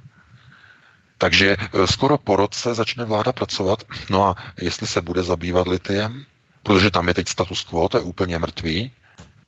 Takže my to stále sledujeme a e, tam to zatím vypadá jako, že nikdo to nechce vrtat, jako, e, protože Australani nekomunikují a oni pouze poslali informaci koncem minulého roku, to byla poslední jako taková hlavní informace, kde oznámili české vládě, že stále považují e, původní dohody za e, stále platné ve smyslu toho, že všechny kroky, které byly učiněny, že zůstávají v platnosti, to znamená, oni mají tu žádost o to, aby mohli dělat ty průzkumy, které nadále dělají. Geomet dále dělá průzkumy, to znamená, všechno jede dál. Oni dále investují peníze do průzkumu. To znamená, dále sypou peníze do toho projektu e, naproti těm e, upisovaným akciím na burze v Austrálii. To znamená, dávají do toho více a více a více a více peněz. A český stát s tím nedělá nic. Vůbec nic. Protože na to není zájem, není čas, protože všichni řeší sestavování vlády. Rok řeší, nebo tři čtvrtě roku řeší sestavování vlády. A nic, nic se s tím nehýbá. Takže čas plyne, plyne, plyne, tam se investují další, další peníze a v nějaké chvíli prostě se řekne, no, Australani už tam proinvestovali moc peněz, my už jim to vzít nemůžeme. Bude vymalováno. Takže já pouze upozorňuji na to, že i Zdeněk Bakala si uvědomuje, že e, alternativa dělá skutečně dneska práci za mainstream. Přinášíme jako alternativa obecně, jak teda psaná alternativa, tak i rozhlasová, e, že všechno to, co alternativa dělá, tak v dnešní době de facto nahrazuje plně roli mainstreamu a oni z toho mají obavy, protože ví, že jejich moc klesá. To znamená přinést majdanizaci a procesy majdanizace do mediálního prostoru ze Slovenska, do českého mediálního prostoru, je jedním z posledních e, vlastně pokusů a poslední šancí, jakým způsobem obnovit informační dominanci takzvaného mainstreamu. To znamená e, zaútočit e, proti Babišovi, který pokud by skončil jako premiér, tak by se dostal do velkých problémů a musel by zřejmě začít prodávat některé své asety v České republice a jako první aset, který by prodal, by byl mediální dům Mafra. To je první, co by prodal. Z mnoha důvodů, samozřejmě. Takže oni chtějí v podstatě vrátit status quo, chtějí dostat Babiše z mediálního prostoru v Česku aby opět mohli Američané kontrolovat mediální profilaci v, v celém, řekněme, v celém informačním prostředí v České republice. No a k tomu používají různé procesy, různé metody a tak dále a tak dále. Takže i z tohoto důvodu vidíme, že proti alternativě jdou, jdou nejenom globalisté z Bruselu, ale i americké elity, protože my odhalujeme jejich čachry, které dělají, a jejich spojence a jejich koně, které mají v Česku a na Slovensku a v dalších zemích. Takže boj s těmito, řekněme, našimi soupeři je do značné míry bojem proti dvěma světům, z nichž ani jeden není kompatibilní s pronárodními myšlenkami a s naším ukotvením. Protože jestliže ukotvujeme pronárodní postoje a národní teze, no tak nemůžeme se připojit k žádnému z vektorů, které definují mocenský tenzor. Ani k tomu globalistickému, ani k tomu Pax Americana, americkému neokonskému systému. Ani jednomu. No a co zbývá? No, zbývá pouze ta pozice toho otloukaného uprostřed mezi těma dvěma mlýnskými kameny. Z jedné strany, z druhé strany. Takže e, proto potřebujeme podporu e, těch jediných, kteří nás můžou podporovat, to znamená podporu e, čtenářů, podporu diváků, podporu posluchačů, protože to je jediná podpora, která e, nám dává zpětnou vazbu, že stále naše práce má ještě smysl. Protože jinou vazbu, opravdu zpětnou vazbu v žádném případě nedostaneme. Od nikoho nikde. Ani posluchačskou, ani čtenářskou, ani tu podporu, podporovatelskou, tu finanční. Žádnou jinou. Takže já bych to tímto eh, jenom ze své strany jakoby ukončil a předal bych ti ještě slovo, Vítku. Já bych V K možná ještě navázal na ty spojitosti, protože ty jsou velmi alarmující, kdybychom se měli opravdu věnovat těm zákulisním praktikám v rámci investování do tohoto nového zpravodajského serveru Zdeňka Bakaly. lidí, respektive lidí kolem něj. Kdybychom se měli zaměřit přímo na tento nový Bakalův, Bakalův proamerický zpravodajský server, tak vedle Pavla Tomáška, kterého jsme tu zmínili, který jsem přešel z Bakalova Aktuálně tečka cé zet, tak v tomto zpravodajském serveru bude pracovat Jan Moláček, mimochodem známý redaktor z České televize, čili jako, jako si skvělá pojistka pro zpropagování, pro reklamu České televize nebo pro reklamu na obrazovkách České televize, aby se tento nový zpravodajský server jaksi zpropagoval. Zvali se tam redaktoři právě z tohoto serveru, stal se jaksi známým. A jeho vydavatelem mimochodem bude firma, kterou vlastní Jan Sinkanič, který také píše pro Ekonomii, pro Respekt Zdeňka Bakaly a je zároveň spolumajitelem firmy Internet Info, vydávající Lupa tečka cé zet, Rud tečka cé zet, ale také Slunečnice tečka cé zet, viz zahazování těch e-mailů, kdy vystartovali na obranu těchto praktik právě tyto servery s vysvětlením, jakým způsobem to probíhalo a jak si zametáním kauzy. A v této společnosti Internet Info S R O sedí Marek Antoš mimochodem a Marek, Marek Antoš, student nebo absolvent Středoevropské univerzity v Budapešti, Zdenk, Zdenka Sereše, George Sereše, je rovněž členem správní rady Open Society Fund Praha a v této Open Society Fund Praha George Sereše sedí třeba i Daniela Drtinová, která spolu s Martinem Veselovským účinkuje v D V T V, streamující rovněž z prostor Bakalovy ekonomie v Karlíně, čili se nad tím otevírá další stopa vedoucí k fondům George Sereše. Tady máme personální propojení naprosto silné, neprůstřelné, ale odkud přesně tečou peníze do tohoto Bakalova připravovaného zpravodajského serveru z fondu George Soros. Jedná se o tu společnost A R X, A R X Equity, jak se to jmenuje, Equity Fund, nebo Equity Foundation? Ano, ano, ano, ano. V rámci Briana Wardropa, nebo jak se jmenuje, nebo jakým způsobem v podstatě tečou do toho ty peníze? Haló, slyšíme se? Ano, slyšíme, pořád.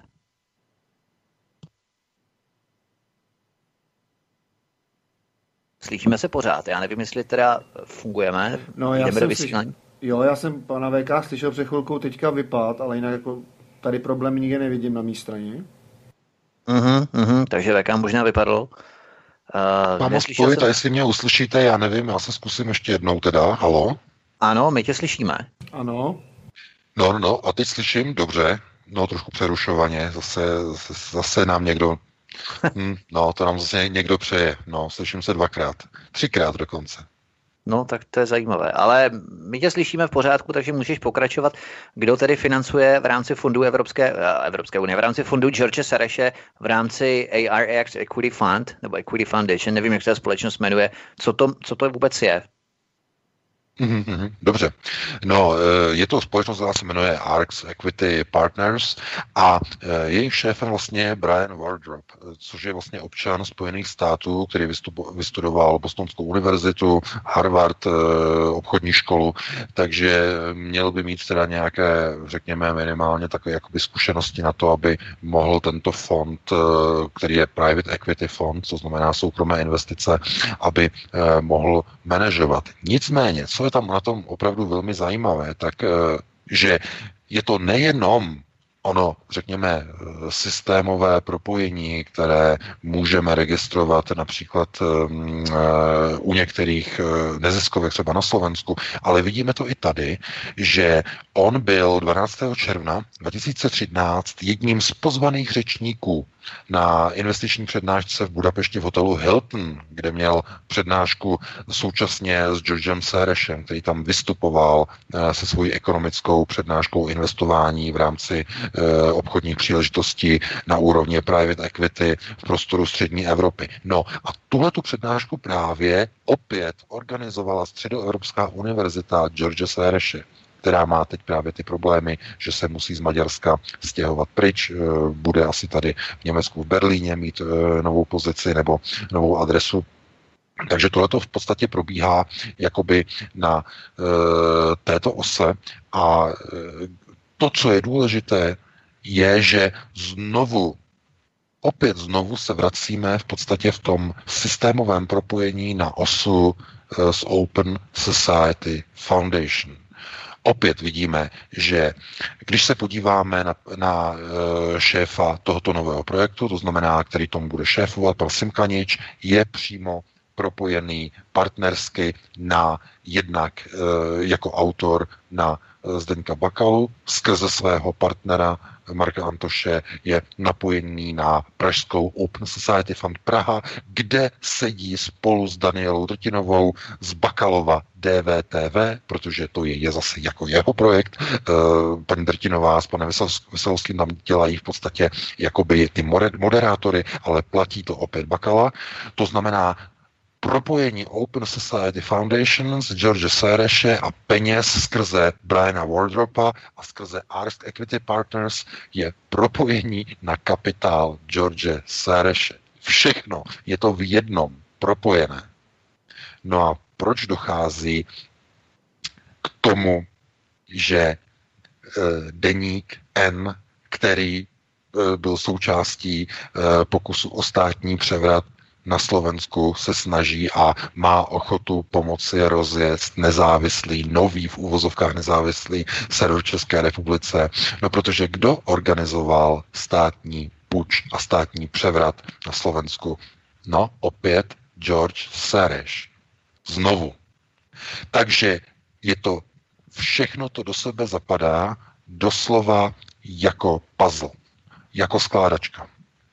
A všude vidíme stejné lidi, to znamená realizační tým okolo Zdeňka Bakaly, lidi, kteří mají napojení na Open Society Fund, lidi, kteří byli v Budapešti, kteří mají napojení na Středoevropskou univerzitu, to znamená, ať už je to pan Antoš nebo Brian Wardrop, to je úplně jedno, to znamená propojení, propojení na Open Society Foundations. A my se na to jenom díváme a říkáme si, no tak ale co to potom znamená?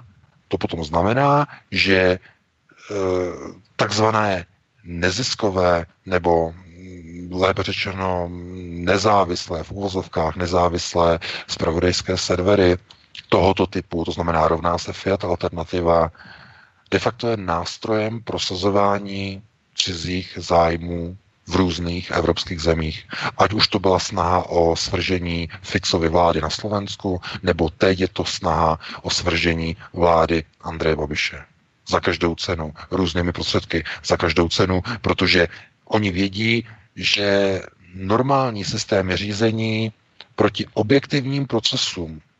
Jejich součástí je i hnutí ANO a Andrej Babiš, se nedají porazit běžnými prostředky, protože jsou to dlouhodobé procesy, které vycházejí přímo z globalistických, řekněme, principů řízení na první prioritě, to znamená na výchově, školní mládeže. Jsou to procesy, které probíhají zevnitř společnosti, naopak zase směrem ze zdola, to znamená řízení na páté prioritě chemicko-biologické, také na úrovni psychosomatické, to znamená, lidé instinktivně reagují na určité podněty, proti kterým buď bojují, anebo, nebo které je přitahují naopak. To znamená i psycho, psychosomatická úroveň je do značné míry určující pro řízení na páté prioritě. No a my jenom potom vidíme, když třeba přijdou volby, tak lidé se rozhodují potom psychosomaticky podle různých, řekněme, určitých věmů, kdo jak vypadá. Viz velmi zvláštní, charismatický Sebastian Kurz v Rakousku, který očaroval rakouské voliče naprosto logicky. A přijde potom někdo, kdo charismaticky okouzlí důchodce přidáním důchodů. Jo? Zrovna jsem teď četl, že důchodci nad osmdesát pět let dostanou přidáno v České republice tisícovku. To znamená, Andrej Babiš si už zajišťuje další volební hlasy pro případ, že by byly předčasné volby příští rok na jaře. A e, to znamená, taková ta, e, takové ty systémy řízení e, jsou velmi silně využívány. A i tak třeba jako kdo voní, to znamená, e, jsou politici, kteří si kupují volební hlasy tím, že rozdávají koblihy. Protože t- ta psychosomatická spojitost tam začne f- působit, kdykoliv e, si někdo řekne Babiš, tak ucítí vůni těch koblihů.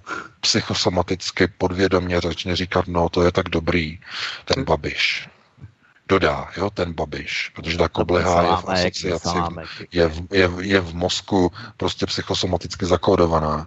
No, kdo nám dá prostě něco jiného, že jo, kdo nám dá něco jiného. Někde nám dají propisku, no to se vám do paměti jako nějak nezafixuje, ale e, psychosomaticky skrze jídlo, proto se dělají ty klobásy a ta, ta piva, ty koblihy, protože to funguje na takovou tu rozhodovací psychosomatickou složku, kterou má člověk v hlavě a rozhoduje se potom jakoby nevědomě podle toho, co je příjemné, co je chutné, co voní a tak dále a tak dále. Mají na to odborníky, ještě konec konců Donald Trump měl i experta na to, jakým způsobem, jaký typ parfému má mít. Jako, jo, to se, zrovna jsem četl teď, že jak měl všechno vlastně naprogramované, že co je vlastně, jako co ovlivňuje psychosomaticky a tak dále, jakým sprejem mají nastříkat e, prostě vchod e, do auly, kde měl přednášku, to znamená e, lidé cítí tu vůni třeba toho šeříku nastříkanýho a začnou vnímat úplně v jiné periferii, odbourá to u nich třeba odpor nebo odbourá to nedůvěřivost a tak dále a tak dále. Jsou na to studie, to je něco neuvěřitelného. Řízení na páté prioritě, psychosomatické. Takže tohle to používají jako profesionálové, profikové na ovlivňování, rozhodování lidí v sálech, v kongresech a tak dále a tak dále. No. Ale o tom nebudeme dneska hovořit, máme už skoro dvacátou jednu hodinu. Já bych to tohle uzavřel, Vítku, dal bych ti slovo a dali bychom si písničku a potom bychom se pustili na telefonické dotazy. Jasně, a jenom možná, V K, slyšíme se teď ještě. Ano, ano, slyšíme. Jo, slyšíme se teď, dobře.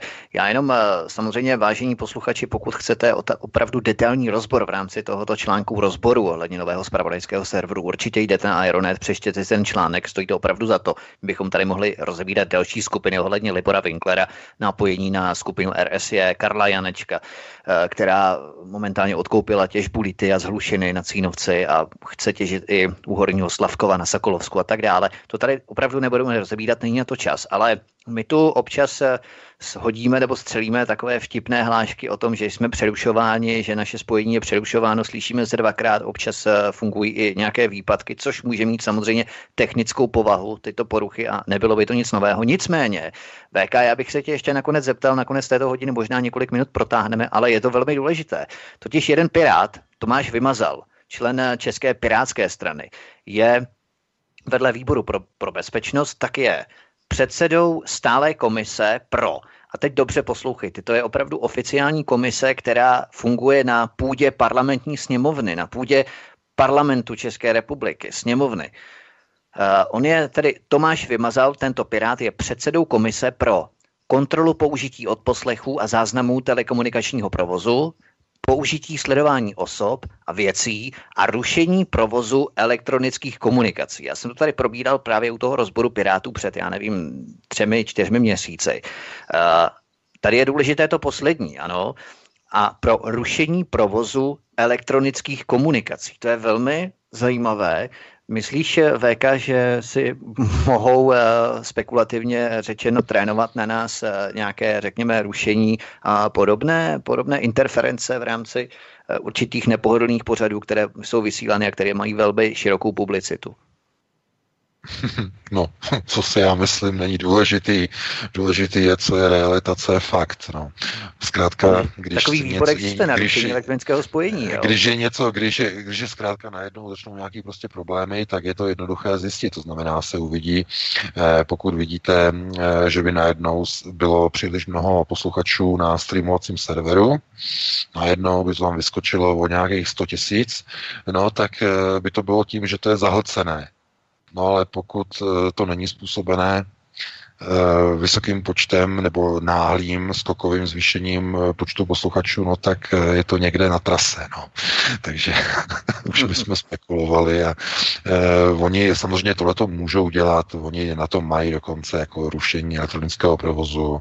Někdy, když nemůžete načíst stránku, nám třeba píšou do redakce, že paní prostě někde prostě byla, někde seděla a že normálně četla naší stránku, no a když okolo ní prostě jako přišel prostě nějaký pán, takže už jako nemohla naší stránku prostě jako načíst, že ji někdo začal rušit a nemohla se při... a musela se prostě přesednout o několik, o několik uh, těch kafetérií, kde seděla někde v nějakém nákupním centru, musela si přesednout dál a teprve tam zase mohla pročítat jako Aeronet. Takže dneska systému rušení a řekněme zahlcování a nebo řekněme úplně i jako manipulování s nějakými datovými streamy. Podle toho, kudy prochází samozřejmě, tak je možné a uh, oni zkouší, no, různě zkouší. Hmm. Ale oni asi, myslím si, už rozumí i tomu, že to nejhorší, co můžou udělat, tak je prostě se snažit někoho blokovat, protože to o to větší, řekněme, legitimitu nám tím dávají. Tím vysílají legitimitu směrem k nám, to znamená, že když chcete někoho umlčet, tím znamen, to znamená, že ho chcete, protože říká něco důležitého. To je to hlavní. Takže nevím, jestli oni se to uvědomují, ale oni v podstatě tímhletím e, vlastně legitimují všechno to, co my děláme. A můžeme být za to rádi, dokonce za to můžeme poděkovat. Nicméně to je nepříjemné, když prostě, já nevím, neslyšíte, nebo e, potom slyšíte sebe sám dvakrát, třikrát, čtyřikrát. Takže hmm. já jako nevím, můž, můžeme se jenom domnívat. Každopádně, pokud tohleto mají v kompetenci, je to tam uvedené, přímo parlamentní výbor, že má v kompetenci elektronické rušení, no tak e, co jiného asi tak by mohli rušit, než ty proruské, extremistické, xenofobní, rasistické a z Kremlu financované weby a rádia a televize. Takže to jenom je na tom, jak kdo si to přebere, tak si to přebere. Hmm. Já jenom, aby lidi věděli, že, nebo aby jsme, abychom si nemysleli, že nelze rušit streamované pakety v rámci kontinuálního procesu streamingu takzvaného, že je to možné narušovat tento tok, protože v podstatě uh, o co jde? Tam jde o to, že chodí pakety nebo streamují se pakety takzvané, což jsou kousíčky vysílání, které se potom v počítači, v přímovém nebo cílovém počítači spojují do kontinuálního toku, jaksi. A to je přesně tento stream. A na trase se může, na trase může docházet k tomu, že jsou tyto pakety narušovány, jsou do nich vkládány prázdné pakety nebo jsou narušovány, řekněme, integrita, fragmentace těchto paketů dochází a není to jenom o tom, že se rušilo analogické vysílání někdy v osmdesátých, sedmdesátých letech svobodné Evropy, ale v rámci digitálního rušení existují právě jenom tyto nástroje, tak aby si nikdo nemyslel, že to není možné. Možné to, možné to je. No, a zase se slyším čtyřikrát. Halo? No, to je zajímavý, to je zajímavý. No nic, dáme, dáme písničku, to doufejme, že se to po písničce spraví. Dáme jednu písničku asi V K, že? Tak, já, teďka jsme... no, já mám pro vás připravený dvě krátké písničky od českých uh, z kapel, takže za nějakých sedm minutek se vrátíme do od, části otázky a odpovědi. A jinak bych chtěl uklidnit posluchače, klidně přetáhnem, přetáhnem po desáté hodině, takže nepřijdou o tu hodinu otázek a telefonátů, takže... Jirko, no. Já se s tebou teď rozloučím, zkusíme přeručit spojení jasně. A během písniček zkusíme navázat. Samozřejmě, jasně, tak a nám vypadlo nějakým způsobem. Jasně, vidím, vidím. Takže zatím hmm? za chviličku, za sedm osm minutek maximálně jsme zpátky v další části pořadu Hovory od klávesnice.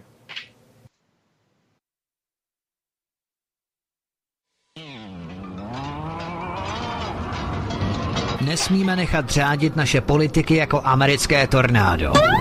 Nadělají více škody než užitku. Pokud nebudou dělat to, co si my lidé přejeme a za co my jsme je zvolili, čeká je sladká budoucnost. Povězte ho vejš, ať se houpá, povězte ho vejš, ať má dost. Buďme humanisté a podejme jim záchranné lano, abychom jim jejich namáhavou činnost usnadnili. Nenechme je, aby houpali oni nás, ale aby se zhoupli i oni. Samozřejmě v houpačkách na pouti. Pátek od devatenácti hodin přichází smršť událostí a informační nácest. Informační nácest. Každý pátek od devatenácti hodin šéfredaktor zpravodajského portálu Aeronet tečka cé zet pan V K krátkými švy jeho atamanského bičíku vypumpuje náš tlak na sto padesát osm procent. Vedoucí kolotoče. Ve společném programu na Svobodném vysílači C S. C S. C S. Po dvou písničkách od českých skupin, ačkoliv první zpívala anglicky, jsme tady v hodince od telefonátu a e-mailu s panem V K a s Vítkem v pořadu Hovory od klávesnice a neb co týden vzal. Přišly nějaký e-maily na začátek, ale musíme vyzkoušet to spojení, jestli se nám podařilo op- op- opravit. A mám pocit, že jo, slyšíme se? No, já tě slyším, Jirko, ale lehce se to přerušuje, což minulou hodinu nebylo. Ani když nastaly komplikace s spojením z V K, tak nevím. Já slyším dobře Vítka, ale taky Jirku slyším špatně. No... Já to teda tak. zkusím, no, jestli aspoň jsem aspoň trochu slyšet, ne? Teď už je to dobrý, teď už je to skvělý. Takže můžu začít hned s prvním e-mailem, než posluchači Počkej. zavolají na telefonní číslo sedm sedm pět nula osm pět tři nula čtyři, telefonáty mají vždycky přednost, ale samozřejmě přečtu i e-mailové otázky nebo vzkazy na e-mailové adrese studio tečka klatovi na gmailu tečka com a hned no, máme telefon, takže jde do... Takže jdete do vysílání, můžete se zeptat rovnou. Dobře, takže dobrý večer. Já bych měl dotaz na tu degeneraci bílé rasy, jak to pan V K nazývá. Chtěl bych se zeptat, jestli se to děje vlivem nějakých degenerativních procesů, které jsou vlastně napříč všemi prioritami řízení na tu bílou rasu uplatňovány, anebo jestli je to nějaký časem daný faktor, který by se projevil za každé situace. Pokud je to teda, pokud je to teda těmi degenerativními procesy z vnějšku, tak by mě zajímalo, jak se proti tomu dá bránit, a pokud ne, pokud je to teda časem daný faktor, tak by mě zajímalo, jak to třeba hodlá řešit Rusko. Děkuji. Děkujeme. Já myslím, že už jsme tady probírali no, velmi často, ale zkus V K se k tomu vyjádřit. No, dobře, já děkuji za dotaz, jenom velice krátce. Co se týče degenerace nebo jednotlivých degenerativních procesů, které můžeme sledovat v prostřednictvím chování takzvaných větších celků, tak já doporučuji všem lidem, aby se podívali na video na takzvaný Calhounův experiment s bílými myšmi. Máme i titulkované video do češtiny na Aeronetu, si to vyhledejte. Tam je to krásně nádherně vidět, co je to vlastně proces degenerace genomu a co je to takzvaný autoregulus. Já jenom velice krátce. Každý gen, který vlastně se kopíruje do další a další generace v rámci množení, v rámci páření, rozmnožování, tak de facto funguje jako takzvaný counter, nebo číselník, počítač. To znamená, jednotlivé iterace genů se odpočítávají. V určité chvíli začnou geny v těchto, řekněme, geneticky navázaných iteracích začnou selhávat a jejich následné kopie mají poruchy. A poruchy potom kopírují poruchy a tak dále a tak dále. Tenhle ten proces genetivní, nebo genetických poruch je podmíněn jak tedy, řekněme, prostředím, ve kterém lidé žijí, tak dědičně. Dědičný systém je mnohem více nebezpečnější a zákeřnější, protože proti němu se nedá ani nějak bránit a většinou bývá daleko hlouběji ukotven. To znamená tím, že odstraníte například faktor, který ovlivňuje narušování například plodnosti, to znamená, když jsou lidé a žijí v prostředí, kde například pitná voda je znečištěna například estrogenem, tak tím, že se odstěhujete z toho místa, tak tím de facto jakoby důvod a příčinu případných degenerativních poruch svých potomků, pokud je plánujete, tak tím odstraníte. Nicméně u těch dědičných, řekněme, iterací jednotlivých genů je to, je, se tomu nedá vyhnout.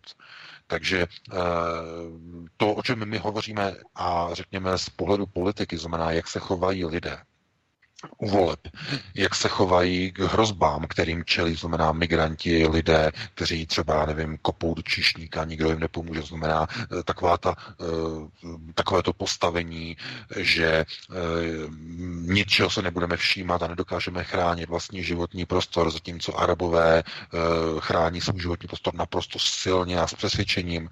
Tak tohle to jsou všechno jevy, které jsou už kopírované geneticky, tedy na úrovni dědičných charakterových predispozic. To znamená, vaše rodiče vyrůstali v nějakém prostředí, které bylo nějak definováno.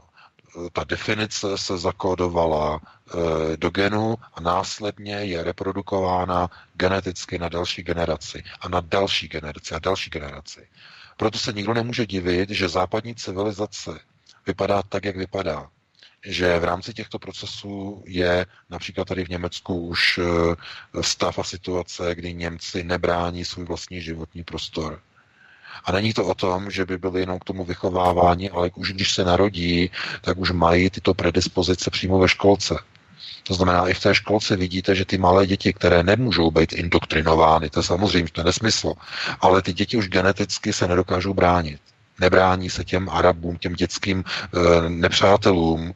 Je to vidět, jak jsou ty německé bílé děti už v tom malém věku, e, jak jsou slabé. Nedokážou se bránit těm Arabům. Takže je to už dané geneticky v predispozici. To znamená dědičně. No, takže takhle bych to uzavřel. Je to velmi složité, komplikované téma a dali bychom prostor dalšímu volajícímu. Tak, máme někoho, Jirko? Ano, máme telefonát, můžete se zeptat do vysílání. Dobrý večer, pane Bakalo. Já jsem Bonka z Kladna a neustále sleduju, co se vlastně jako kolem toho Středoevropského kraje děje. A já vím, že tady bylo nařízeno něco zřídit a tak jsem si prostě dala tu práci a sedla jsem si k počítači a podívala jsem se na uh, Člověka v tísni, který teda mě absolutně pije krev, ale tak musela jsem se tam podívat. A zjistila jsem, že nabízí několik pracovních pozic. Všechny budou aktivní od září dva tisíce osmnáct. Takže prostě s tím počítají, je to jasný, nabízejí to dopředu. Je mi z toho špatně, protože já v tom Kladně sice nebydlím, ale bydlím patnáct kilometrů za Kladnem nebo deset kilometrů za Kladnem. Jezdím tam k doktorovi, vozím tam mámu k doktorovi, mám toho plný zuby.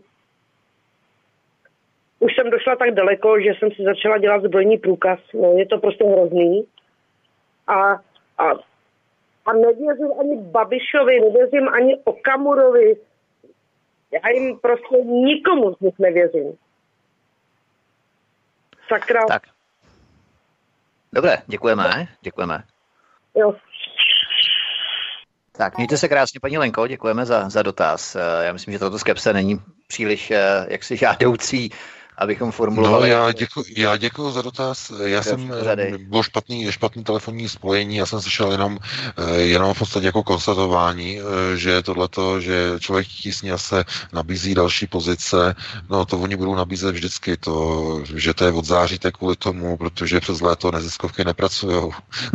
to, není, to není alternativa, prosím vás, to, to oni mají od devíti do pěti a, a potom to končí, jako jo, to, to není takový nasazení jako alternativa. Takže oni to mají prázdniny dva měsíce a potom od září začnou něco dělat.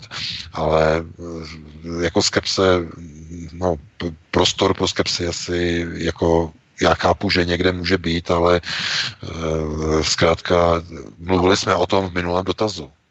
Jestliže společnost a její genetická predispozice je tak nastavená, jak je nastavená za posledních mnoha a mnoho dekád, no tak e, tohleto je výsledek. To znamená, i volby jsou výsledek určitých e, vlivů, které jsou naprosto jasné. No a já si myslím, že e, je pořád ještě nějaká naděje minimálně v těch číslech i těch průzkumech, které ukazují, že nějakých dvacet pět procent, třicet procent lidí, že je stále pronárodně ukotveno, to znamená tím, že podporují alternativu, tak je jasné, že podporují pronárodní teze. Takže to, to vůbec ještě není tak zlé, to není to tak špatné a není důvod nějak propadat skepsi. Každopádně ti lidé mají strach, mají obavy, neprezentují to veřejně, takže člověk může mít pocit, že jich je málo, nebo že člověk je sám, že nikdo takový další není, ale to, tomu nevěřte. Prostě takových lidí je stále okolo nás dost, minimálně každý třetí. Já bych jenom podotkl, že kromě člověka v tísni schání pracovníky, pracovní pozice nabízí i, řekněme, evropské hodnoty v rámci projektu něco Kremlin Watch, tuším, a potom i Injusticia, Kláry Kalibové, nebo Injusticia, nevím, jak se to čte a tak dále. To znamená, že těch neziskovek, které schání pracovníky, které se snaží přepřáhat za pochodu, protože ta jejich práce je jalová, jak jsme se o tom bavili minulé hodině, nefunguje, tak se snaží schánět nové kádry a loví samozřejmě na univerzitách, v humanitních katedrách a tak dále. Samozřejmě, protože nejsou kádry, jak říká Pjakin, opravdu nejsou na všech úrovních řízení, však s tím samým problémem se potýkají i v Rusku, tam taky je třeba dělat změny, ale nejsou kádry a nejsou kádry ani v Evropě, nikde ve Spojených státech nejsou. Je to právě důsledek toho, že západní civilizace začíná pociťovat procesy a důsledky takzvaného autoregulus genetického mechanismu, to znamená nastartování degenerace rasy. Uh, opravdu je to strašně důležité, mnoho lidí se ptá, proč z jakého důvodu, ale pokud neschlédnete to video uh, Kalahounova experimentu z šedesátých let s bílými myšmi, tak nepochopíte, co je to autoregulus. To znamená uh, stabilita lidského genomu, nebo zvířecího i myšího genomu, je uh, omezená v poč- počtem maximálních iterací. Představte si, že máte číselník, který jede od stovky k nule. U každé otáčky číslo jde dolů. To znamená, u každé generace se sníží číselník. V nějaké chvíli se vynuluje a civilizace, rasa, genom zaniká.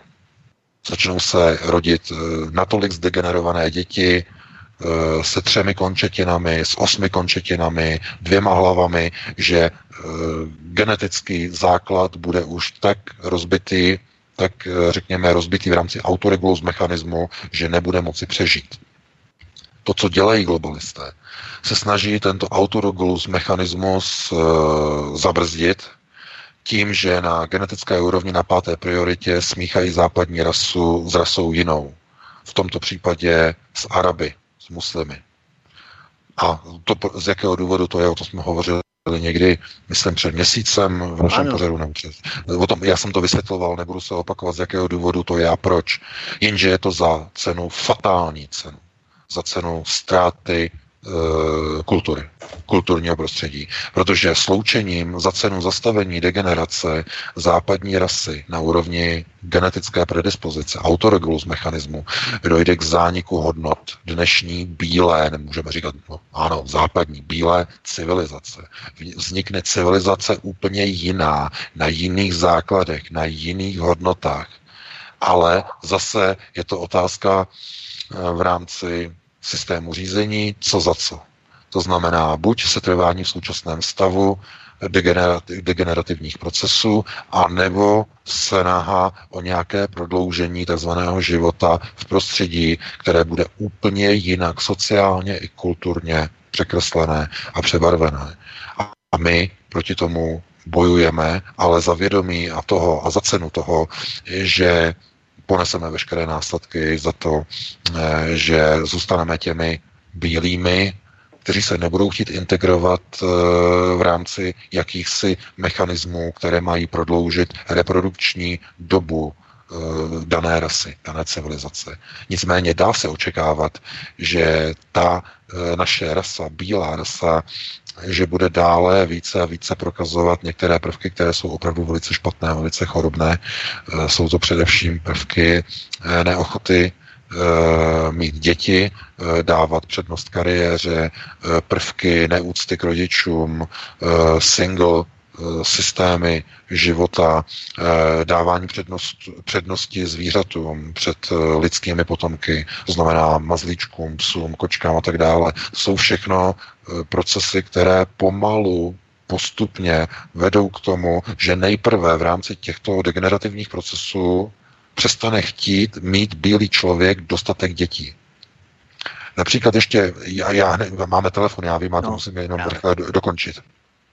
Ještě konč, koncem devatenáctého století bylo normální, že bílé rodiny měly v prostoru střední Evropy měly minimálně sedm dětí. Minimálně sedm dětí. Z jakých důvodů, to by bylo na dlouhou diskuzi.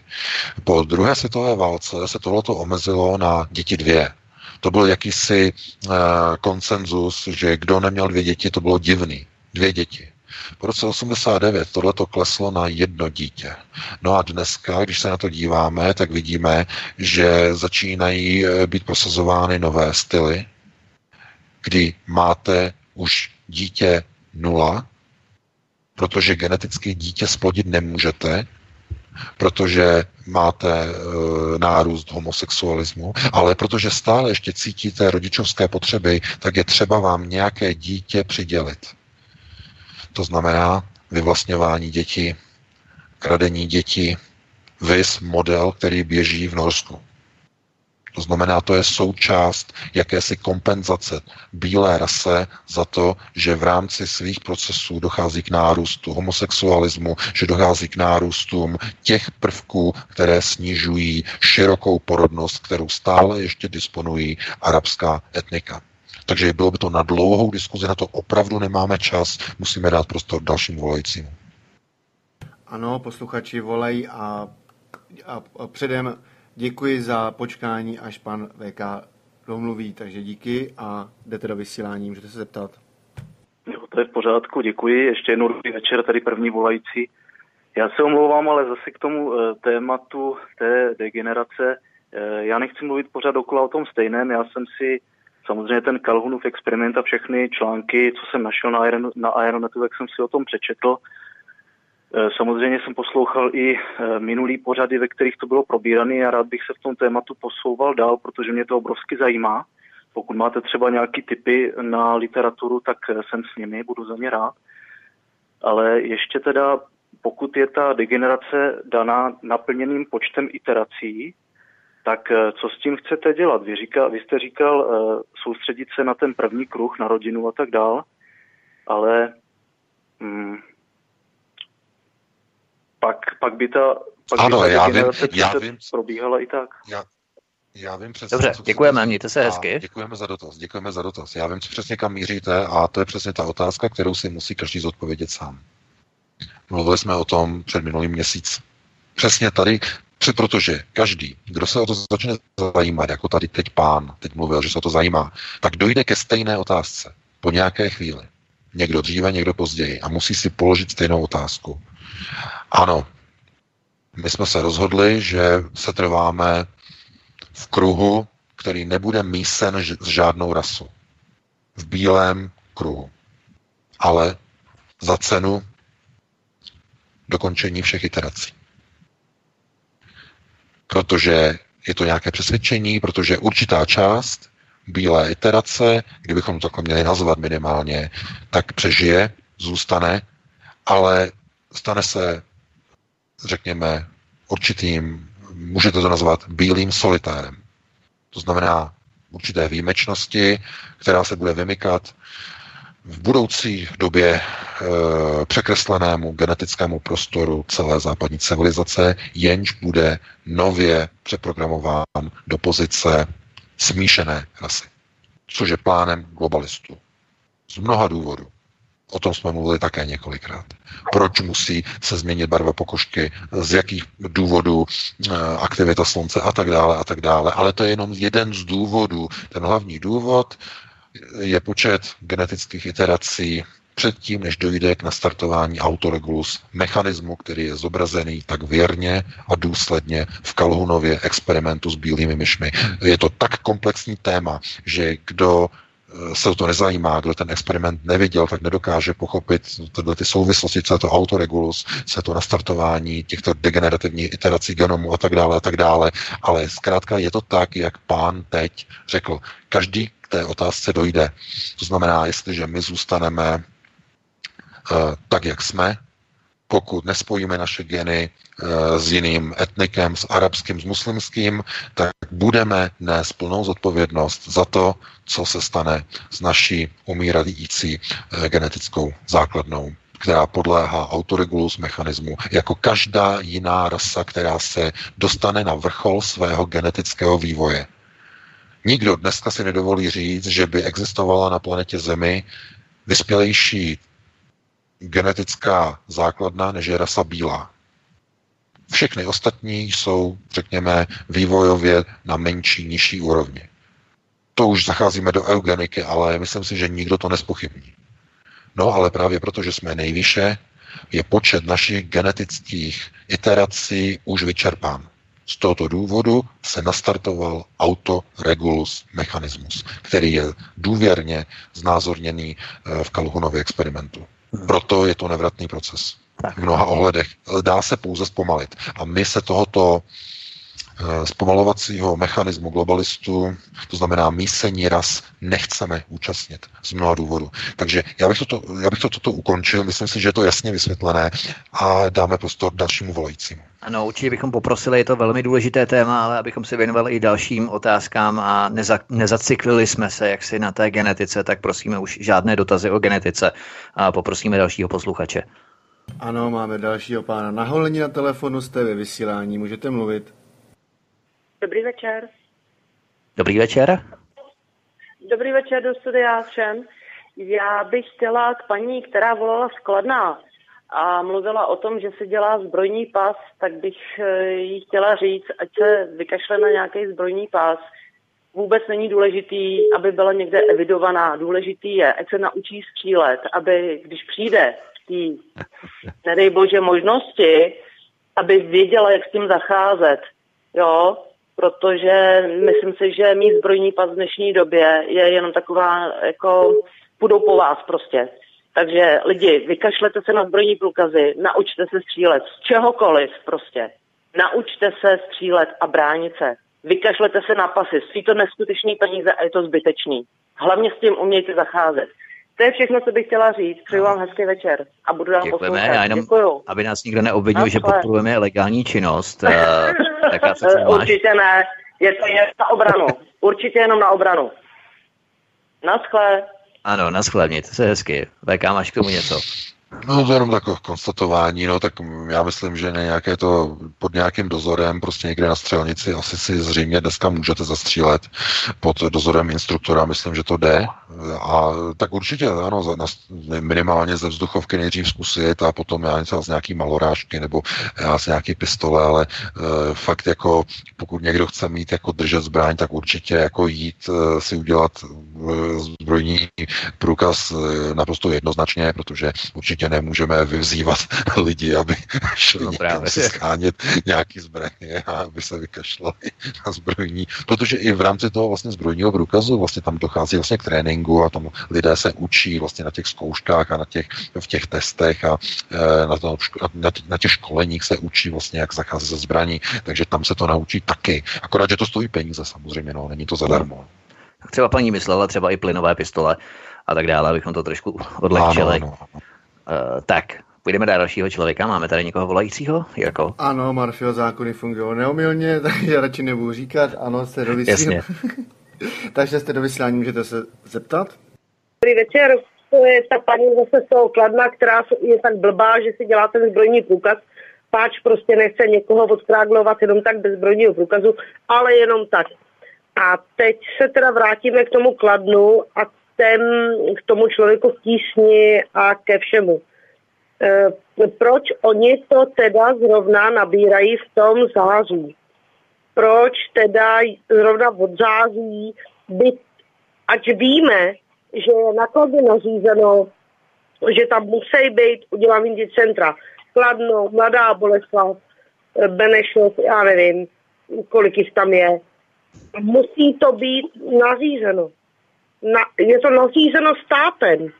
Ačkoliv všichni Babišovi furt tleskají a to, řekněte mi, prosím vás, proč tomu Babišovi třicet procent národa tleská. Já to nechci. Dobře, děkujeme. Děkujeme, mějte se hezky, nashledanou. Tak. No, znovu se dostáváme ke genomu. Proč národ volí? No, protože tak... takovou má povahu, tak je, tak je geneticky prostě nastaven charakterově. Jak se narodí, jak roste, vyrůstá, tak prostě tak je nastavený a lidé prostě e, fungují i do značné míry psychosomaticky, to znamená podle toho, kdo co říká, podle toho, jak kdo slibuje, podle toho, jak kdo si koho kupuje, jako důchodci, zkrátka, kteří ale potřebují peníze, to je na tom to nejtragičtější, že kdyby přidal pět tisíc, tak je to taky pořád málo, ale tak to zkrátka funguje, že voliči volí svojí peněženkou, volí tím, kdo jim rozdá víc a e, tohleto zkrátka funguje na mnoho lidí. Takhle fungují všechna globalistická hnutí na světě, všude. To znamená slíbit lidem to, co potřebují nejvíc a lidé potom jdou a volí. Bez ohledu na to, kdo reprezentuje dané hnutí nebo danou ideologii, na tom totiž vůbec nezáleží. Lidé chtějí vidět nějaké výsledky a to je úplně jedno, jaké výsledky to mají být. Důležité je, že je chtějí. A to je, to je, to je realita. A pak, kdo je populista, že? No, půjdeme na další dotaz. Ano, aby jsme nezapomněli na lidi, na posluchače, kteří píšou na e-mailovou adresu, tak přečtu teďka jeden e-mail, protože i mě zajímá odpověď. Dobrý večer, pane V K. V minulosti jste radil jako pojistku před finanční krizí investovat do cenných kovů, drahokamů a nemovitostí. Některé firmy také nabízejí kryptoměnu krytou zlatem. Investoval byste do této kryptoměny, nebo je to jen další podraz na investory? Díky za odpověď, Marek od Pardubic. No, já děkuji za dotaz, ale nevím, jakou souvislost má kryptoměna krytá nějakým zlatem. To jsou dvě nesouvisející věci a já vím, že něco takového, myslím, existuje, ale nevidím v tom naprosto nějaký jasný vztah. To znamená, zlato je zlato, to je dané a e, kryptoměna je generovaná. To znamená generovaná z počítačů výpočetním výkonem a e, jestli bych do něčeho investoval, no víte, v dnešní době, no investujte. Dívejte se třeba e, zase, budou se opakovat už po několikátý, ale musím to zopakovat. Dívejte se, co dělají bohatí lidé. Bohatí lidé nakupují pozemky v oblastech, které jsou naprosto opuštěné, v Grónsku, v prostorách severní Kanady, v prostorech, jako je Nový Zéland, na Tichomorských ostrovech, hluboko v jižním Pacifiku. Proč to dělají, z jakého důvodu nejbohatší lidé? utrácejí své zlaté rezervy, aby se přemístili co nejseverněji a také co nejjižněji. Proč to dělají? No, zkuste zapřemýšlet, k jakým změnám okolo vás právě teď dochází, když se podíváte ven, když si vezmete, co probíhá s planetou, s podnebím, s vodou na Jižní Moravě a tak dále. Takže co je nejlepší investice? Můžeme přetočit rychlofilm nebo film o několik políček dopředu za čtyřicet let a jakou cenu bude mít pozemek, půda bez jediného zdroje vody v České republice v centru Prahy nebo v okolí Prahy. No a jakou hodnotu bude mít jeden metr čtvereční pozemku někde v prostoru, kde bude všechno zelené a kde budou obrovské zásoby vody. Takže takhle přemýšlejí bohatí lidé, takhle přemýšlejí investoři a vědí moc dobře, proč se jim vyplatí použít zlaté rezervy na nákupy těchto pokladů, které se stanou poklady teprve v budoucnosti. Ale to se potom dívejte, co dělá třeba Karel Janeček, co dělá Warren Buffett, co dělá Bill Gates, co nakupuje za pozemky v divných oblastech, kde byste to ne, nevěřili a netušili, například na severní Sibiři. No, ale to bylo na jinou diskuzi, takže dáme prostor dalšímu volajícímu.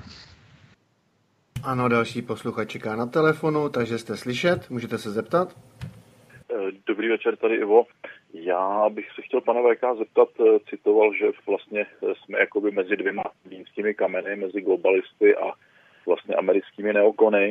Chtěl bych se zeptat na jeho názor na použití takzvané ruské cesty, to znamená to, co, to, co razí dneska Putina, putinovské Rusko. A chtěl bych se zeptat ještě na druhou otázku.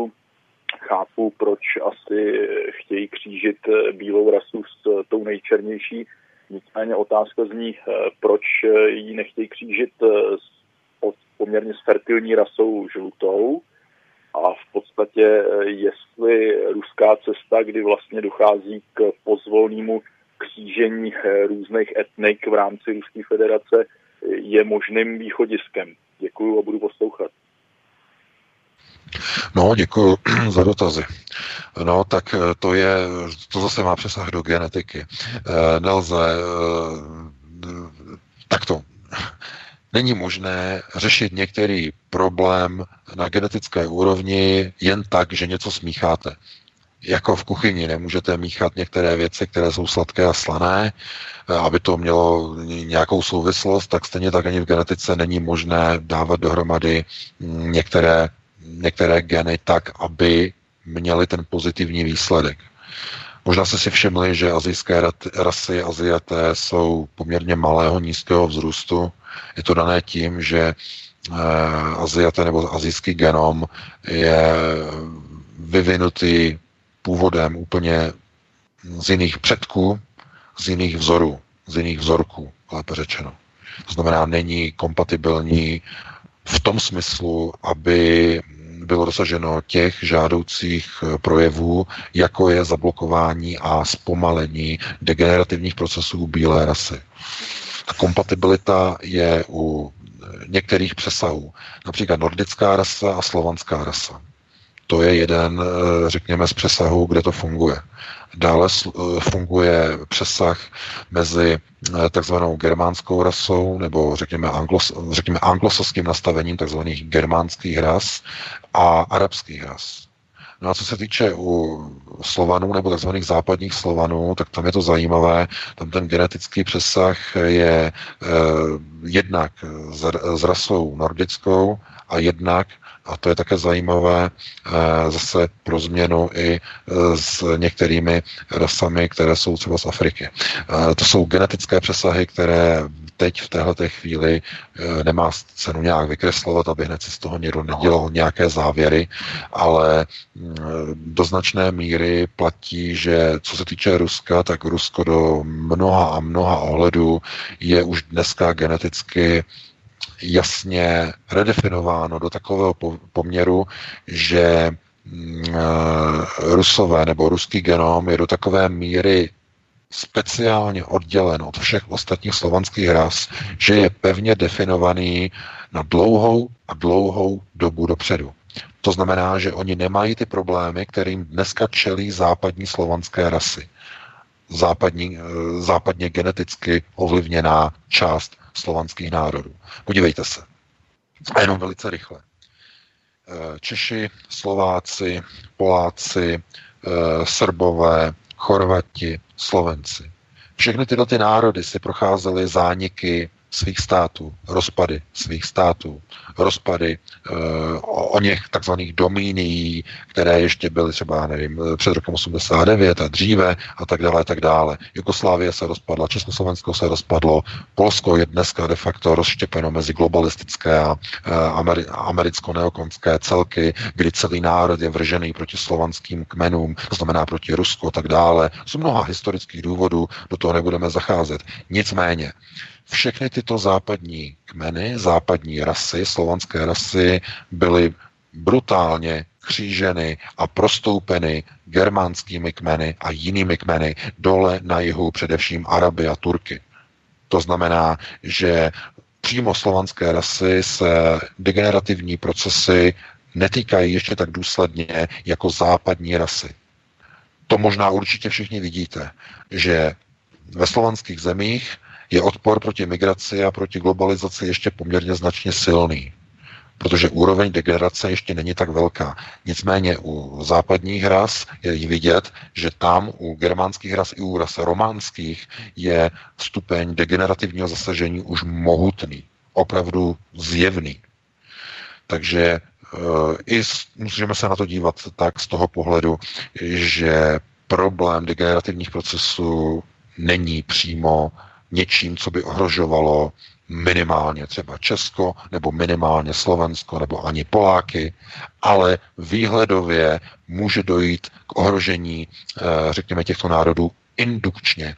To znamená, vzhledem k tomu, co bude probíhat v celé okolní Evropě, tak tyto problémy se budou indukovat do našich zemí. To znamená pronikání migrace, pronikání Arabů, pronikání terorismu a tak dále a tak dále, pronikání kultury, inkluze a i procesů, které probíhají v Norsku, Barnevernet, odebírání dětí. To znamená, toto všechno bude indukováno. A ta indukce způsobí, že ty procesy, které by nemusely proběhnout tak rychle, budou probíhat o to rychleji. To znamená, je to komplexní problematika a není čas o tom teď mluvit, takže já předávám slovo a dáme prostor dalšímu volajícímu. Ano, Skype může občas vypadnout, ale můj mobilní telefon funguje a je tady další posluchajíc, pos, posluchač a může se zeptat. Jste ve vysílání? Dobrý večer, Nová Blanka Skladna a chci se zeptat na jednu jedinou věc. Ponechám všechno to, co jste řekl, stranou. Ale jedinou jedinou věc. Vím, že pod Afrikou je neskutečná zásoba pitné vody. Prostě oni... Oni nejsou bez vody, ale bylo jim nakukáno, že jsou bez vody. A, a jsou hnáni do Evropy a přitom tam jsou největší zásoby neskutečné pitné vody. Jak si to mám asi vysvětlit? Jako jasně, splněj ten úkol, když je sem naženou a spoje je s náma a smíchají, ale... Ano, já myslím, že nám je to všem jasné, o co vám jde. Děkujeme, mějte se krásně, V K. No, já děkuju za dotaz, ale e, něco jiného je, když je přítomnost vody na povrchu a když je hluboko tři a půl kilometru pod zemí v podobě e, takzvaných medrických zásob. To je něco úplně jiného, protože to se musí e, technicky zpracovat, e, ta voda se musí rozložit e, chemicky e, v různých, e, řekněme, poměrně složitých zařízeních. Tohleto. A já jsem četl ten článek v časopisu Science, ano, tak ano, Afrika má velké zásoby, ale v obrovských hloupách hloubkách, které dneska nejsou technicky dosažitelné. A, a mimochodem tyto zásoby se nacházejí v daleko nižších hloubkách v celé Evropě. Takže není třeba obsazovat Afriku kvůli tomu, aby někdo získal náročným způsobem takzvané hluboké zásoby vody. To, je, to, to, to, to není kvůli tomu. To, co probíhá s Afričany, s Araby, to má to je důvod záchrany, no, v úvozovkách, záchrany bílé civilizace, respektive e, zablokování a zpomalení procesu degenerace celé západní civilizace. To je, to je ten hlavní důvod a e, budou samozřejmě z toho i jiné v uvozovkách pro globalisty benefity, mezi nimi vyřešení důchodové reformy e, z jasných důvodů, protože e, dojde ke změně mentality celé západní civilizace ve chvíli, kdy bude e, genetické rasově smíchána s Araby a s Afričany. To je naprosto logické. Tomu se totiž nejde vůbec vyhnout. Tomu se nejde vyhnout. Když dojde k tomuto smíchání, tak dojde i ke změně charakterových rysů těch novorozenců a potom následně, když dospějí, tak dospělých lidí. Ke změně celé kultury celých národů. O to jim jde. To je plánem globalistů. Je to vykoupeno za cenou zániku západní civilizace. A kolik civilizací zaniklo na planetě Zemi za tisíce a tisíce let zpátky? No, to ví každý, kdo se zajímá trochu o historii. Kolik takových civilizací z ničeho nic zmizelo, anebo pomalu, postupně zmizely, vypařily se. To jsou různé říše, ať jsou to, ať to byly Řekové, nebo to byly Římané, nebo to byly Peršané, nebo to byla Sumerská říše, nebo to byly Chetité, nebo takzvaná Tartárie. Všechno je pryč, všechno zmizelo, konec. Ty říše, ty národy, civilizace, pryč. Všechno v rámci procesu, degenerativních procesů autoregulu systému. Všichni víte a nejlépe si můžete vzpomenout, jak dopadla poslední velká krize, poslední velký zánik civilizace, který není tak daleko, a to byl zánik poslední říše římské ve čtvrtém století. Tam to bylo krásně vidět, nebo do dneška jsou zachovány záznamy, jak probíhalo vlastně, když Markomani vtrhli do Říma, to znamená barbarské kmeny, tak jaký způsob degenerace tehdy projevovali, projevovali Římané. Římané se bránili tak, že vybrali skupinu senátorů, římských senátorů, kteří proti ozbrojeným barbarům, kteří stáli před hradbami a vypalovali zrovna okolí, tak vyslali delegaci s tím, že se dohodnou s velitelem barbarských kmenů. To znamená, že s ním budou vyjednávat. No výsledkem bylo, že všichni, všem barbaři, všem těmto delegátům uřezali hlavy a vypálili Řím. Tam je datován zánik římské říše. Na vrcholu degenerace celé římské civilizace. A celá Evropa byla vržena o tisíc let zpět. V té době, kdy v Římě byly stavěny e, naprosto krásné, nádherné, neuvěřitelně technicky e, dodnes nepochopitelné stavby na empírových sloupech, kdy barbaři ve střední Evropě stavěli dřevěné chýše, tak celá Evropa byla po pádu Říma vržena o tisíc let zpátky. Protože tyhle ty skvělé stavby, které byly stavěny v Římě na počátku a přelomu, řekněme, doby před a po Kristu, tak evropská civilizace po pádu Říma byla schopná tyto stavby stavět až o tisíc let později. To znamená v době, kdy přišla gotika a dále následně renesance. To znamená, pádem Říma byla celá Evropa vržena zpět o tisíc let. A tohle, co probíhá dnes, procesy simplifikace ve školství, zjednodušování, degenerace, je stejný zánik západní civilizace, jako byl zánik Říma. Akorát, že si to nedokážeme připomenout, že to nedokážeme okolo sebe vidět. Opět čelíme nájezdníkům, opět čelíme barbarským kmenům nar- Markomanů. Opět e, se snažíme s nimi vyjednávat a opět to bude končit uřezanými hlavami vyjednávačů, které k nim pošleme. Tohle je pouze hrubé konstatování reality. Takže já bych předal slovo dalšímu volajícímu, jestli máme ještě. Momentálně ne, ale dám, aby to bylo rozložený, tak přečtu jednu es em es, která taky přišla a změním tím téma. Zeptejte se, prosím, pana vé ká, co je to zač ten pan Poche a co je za ním, že se ho ČSSD tak zarytě drží. Díky, Mila. No tak pan Poche při vší úctě především velmi mocný šíbr pražské ČSSD. To je ten důvod. A on pomohl panu Hamáčkovi do čela ČSSD po odchodu a po rezignaci Bohuslava Sobotky. To znamená, pan Poche jako velmi schopný lobista proloboval nejenom zvolení Jana Hamáčka do čela ČSSD, ale zároveň proloboval u jednotlivých stranických organizací v České republice, aby podpořili v referendu vytvoření koalice s Andrejem Babišem. To je další jeho zásluha.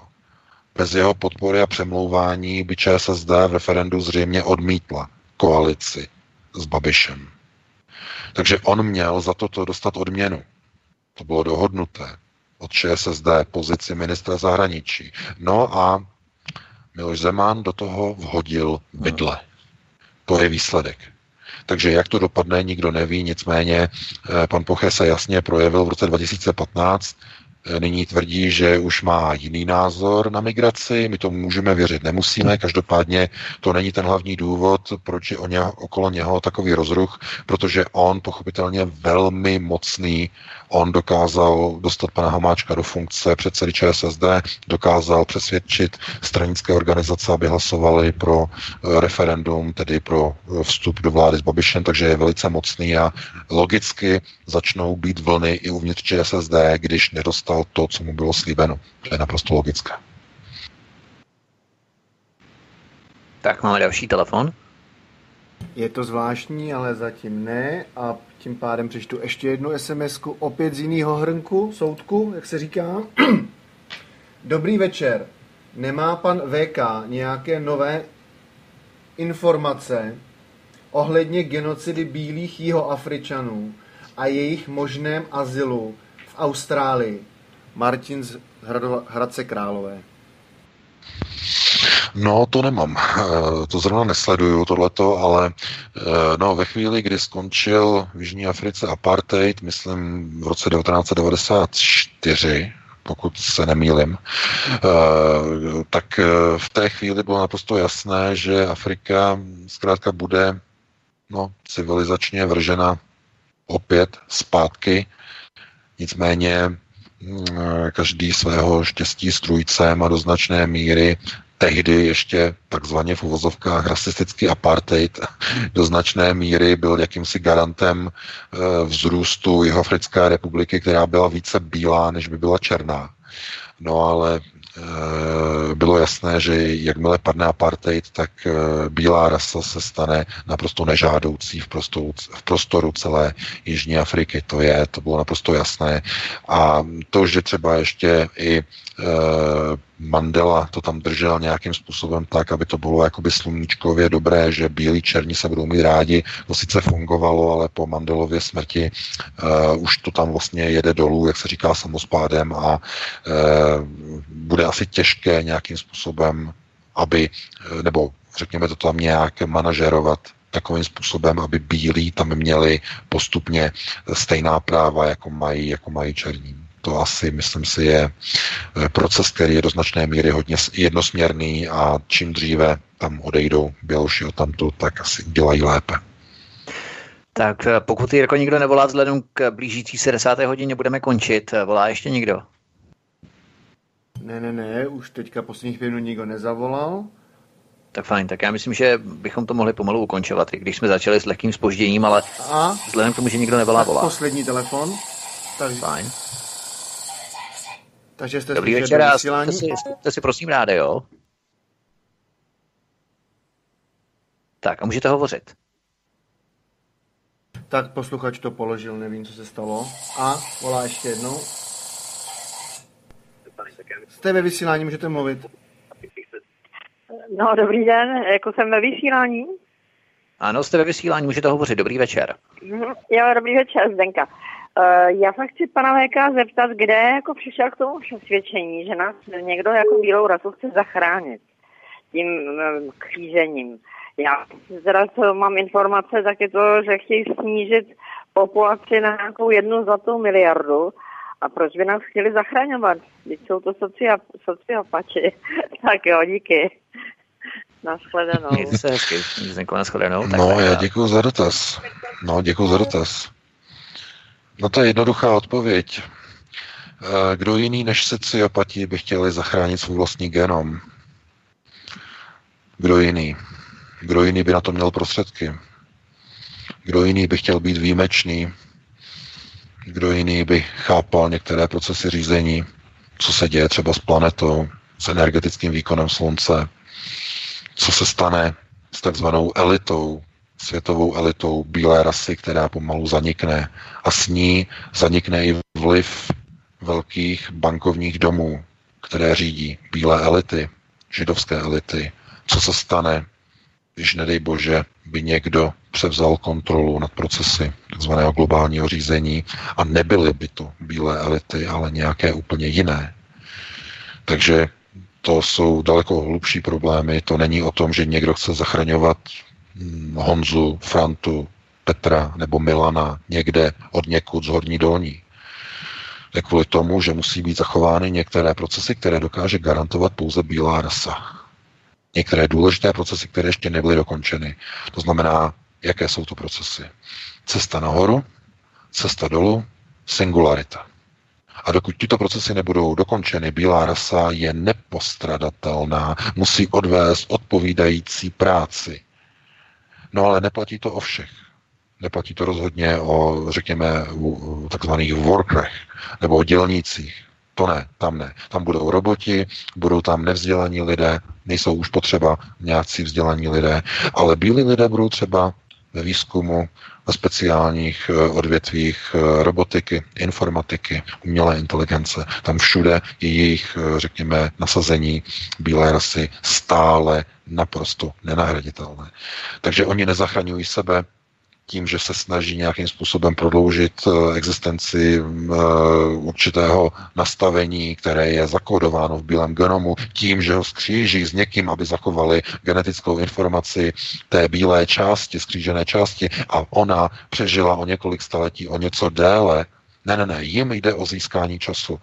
Stejně jako jsme viděli včera v Bruselu, jde jim pouze o získání času. Globalistům nejde o nic jiného, nebo o zachraňování světa, nebo něčeho, co není splnitelné. Jim jde pouze o to, aby získali čas, protože dochází ke změnám. Co se týče vody, co se týče podnebí, energetického výkonu slunce, ekonomické a klimatické migrace. To znamená vlny lidí, kteří budou migrovat kvůli tomu, že nebude voda v oblasti takzvaného rovníku nebo ekvátoru, to je jedno, a budou mířit nahoru, budou mířit dolů. To znamená elity, které na to budou mít pryč z planety. Elity, které na to budou mít méně, ale stále budou mít hodně, do podzemí, stavění bunkrů a tak dále a tak dále. No a třetí, a to bude na volbě, a to bude přitom finančně nejnáročnější, bude singularita, přenesení člověka do stroje, do myšlení. Pokud vás to zajímá, tak víte, že vyšly nějaké články na Aeronetu. Já jsem teď ve spolupráci s Adamem Bartušem publikoval vlastně sborník textů, které se týkají singularity, které se týkají vlastně čtvrté průmyslové revoluce, které se týkají takzvaného systému Human Ex Machina, to znamená přenesení člověka do stroje. Pokud vás to zajímá, tak zakoupením této knihy podpoříte i Aeronet samozřejmě, to je, to, je, to, je, to, je, to je skvělé, to je výborné, ale co je důležité, že jako národ, to znamená lidé, kteří tvoří národ, tak budou dříve či později postaveni před onu otázku, kterou položil náš posluchač, který nám volal. To znamená, když budeme trvat na koncepci unitárního pole, obrazně řečeno, to znamená jednobarevné rasy, to znamená bílé rasy, zachování našich kvalit, tak tím zachováme i naše nekvality a řekněme náš genom v současné končící iteraci genetického růstu. Protože možná jste si všimli, a tím to teď za chvíli uzavřu, protože už přetahujeme, bílá rasa už dál neroste a už nedochází k objevům nových věcí, kdy bílá rasa ještě rostla třeba před osmdesáti lety. Docházelo k objevům nových věcí. Elektřina, jaderné technologie, raketové systémy, proudová letadla, pohony. Ale najednou se neobjevuje nic nového. Pouze se iteruje, iteruje to, co už bylo vyrobeno, nic nového nikdo nevymýšlí a už to trvá hodně, hodně dlouho. Minimálně od druhé světové války, nebo řekněme od padesátých šedesátých let, začíná probíhat iterační proces autoregulus. To znamená, není už co nového vyrábět, pouze se iteruje, iteruje a hledají se nové cesty, jak prodloužit něco, co už tady bylo. To znamená, co více si koupit, jak častěji kupovat zboží, instalace různých, řekněme, procesů na zkracování životnosti zboží, to znamená, aby byl udržený takzvaný nekonečný růst, udržitelný růst, ale nic jiného už se nevymýšlí, nevyrábí. Proto už nikdo netlačí na školství, aby lidé byli chytřejší a chytřejší. Proto se prosazují procesy simplifikace, zjednodušování, inkluze, aby do normálních tříd chodili pomalejší děti, to znamená proces postupného snižování vědomostního výkonu. Protože už nebude třeba. Další procesy by totiž vedly pouze k urychlení autoregulus systému. Lidé by potom se dostali do pozice závěrečné etapy v Kalhunově experimentu. Kdyby nemuseli pracovat, kdyby nemuseli, kdyby měli už všechno takzvaně zrobotizované, kdyby měli všechno zadarmo, tak by zkrátka jejich degenerativní proces se tím pádem jenom urychlil. Takže z mnoha ohledů je to problém, který je na prvním e, pilíři řízení, to znamená první priorita, na páté prioritě, chemicko-biologická, jsou to procesy řízení na mediální úrovni, na finanční úrovni a všechno vede pouze k tomu, že celá civilizace, takzvaná západní civilizace, de facto postupně pomalu upadá a degeneruje. To znamená, není nikde žádný tlak a není nikde žádná snaha o to, aby bílá rasa už nadále rostla. Z mnoha a mnoha důvodů a tím hlavním důvodem je záchrana vlastního genetického základu. Takže to je příliš komplikované téma, už hodně přetahujeme. Vítku, já to rovnou navážu na závěrečné rozloučení. Já se s tebou loučím, loučím se s Jirkou, loučím se se všemi posluchači Svobodného vysílače C S, se všemi čtenáři Aeronetu tečka cé zet. Uslyšíme se opět příští pátek o devatenácté hodině a opět probereme nová aktuální témata. Takže já vám teď přeji všem krásnou dobrou noc. Já se také připojuju, loučím se se všemi posluchači.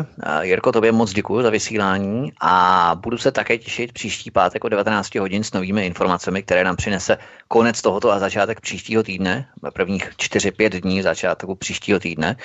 A chtěl bych jenom vybídnout lidi a řekněme motivovat je k tomu, aby se, abychom se zajímali o aktuální věci. I kromě genetiky samozřejmě i o aktuální věci. To znamená, kdo s kým spolupracuje, sledovali politiky, sledovali, abychom sledovali politiky, abychom monitorovali, co dělají, s kým dělají, jaké smlouvy podepisují. Je tady toho opravdu mnoho, jsme ve zlatém informačním věku.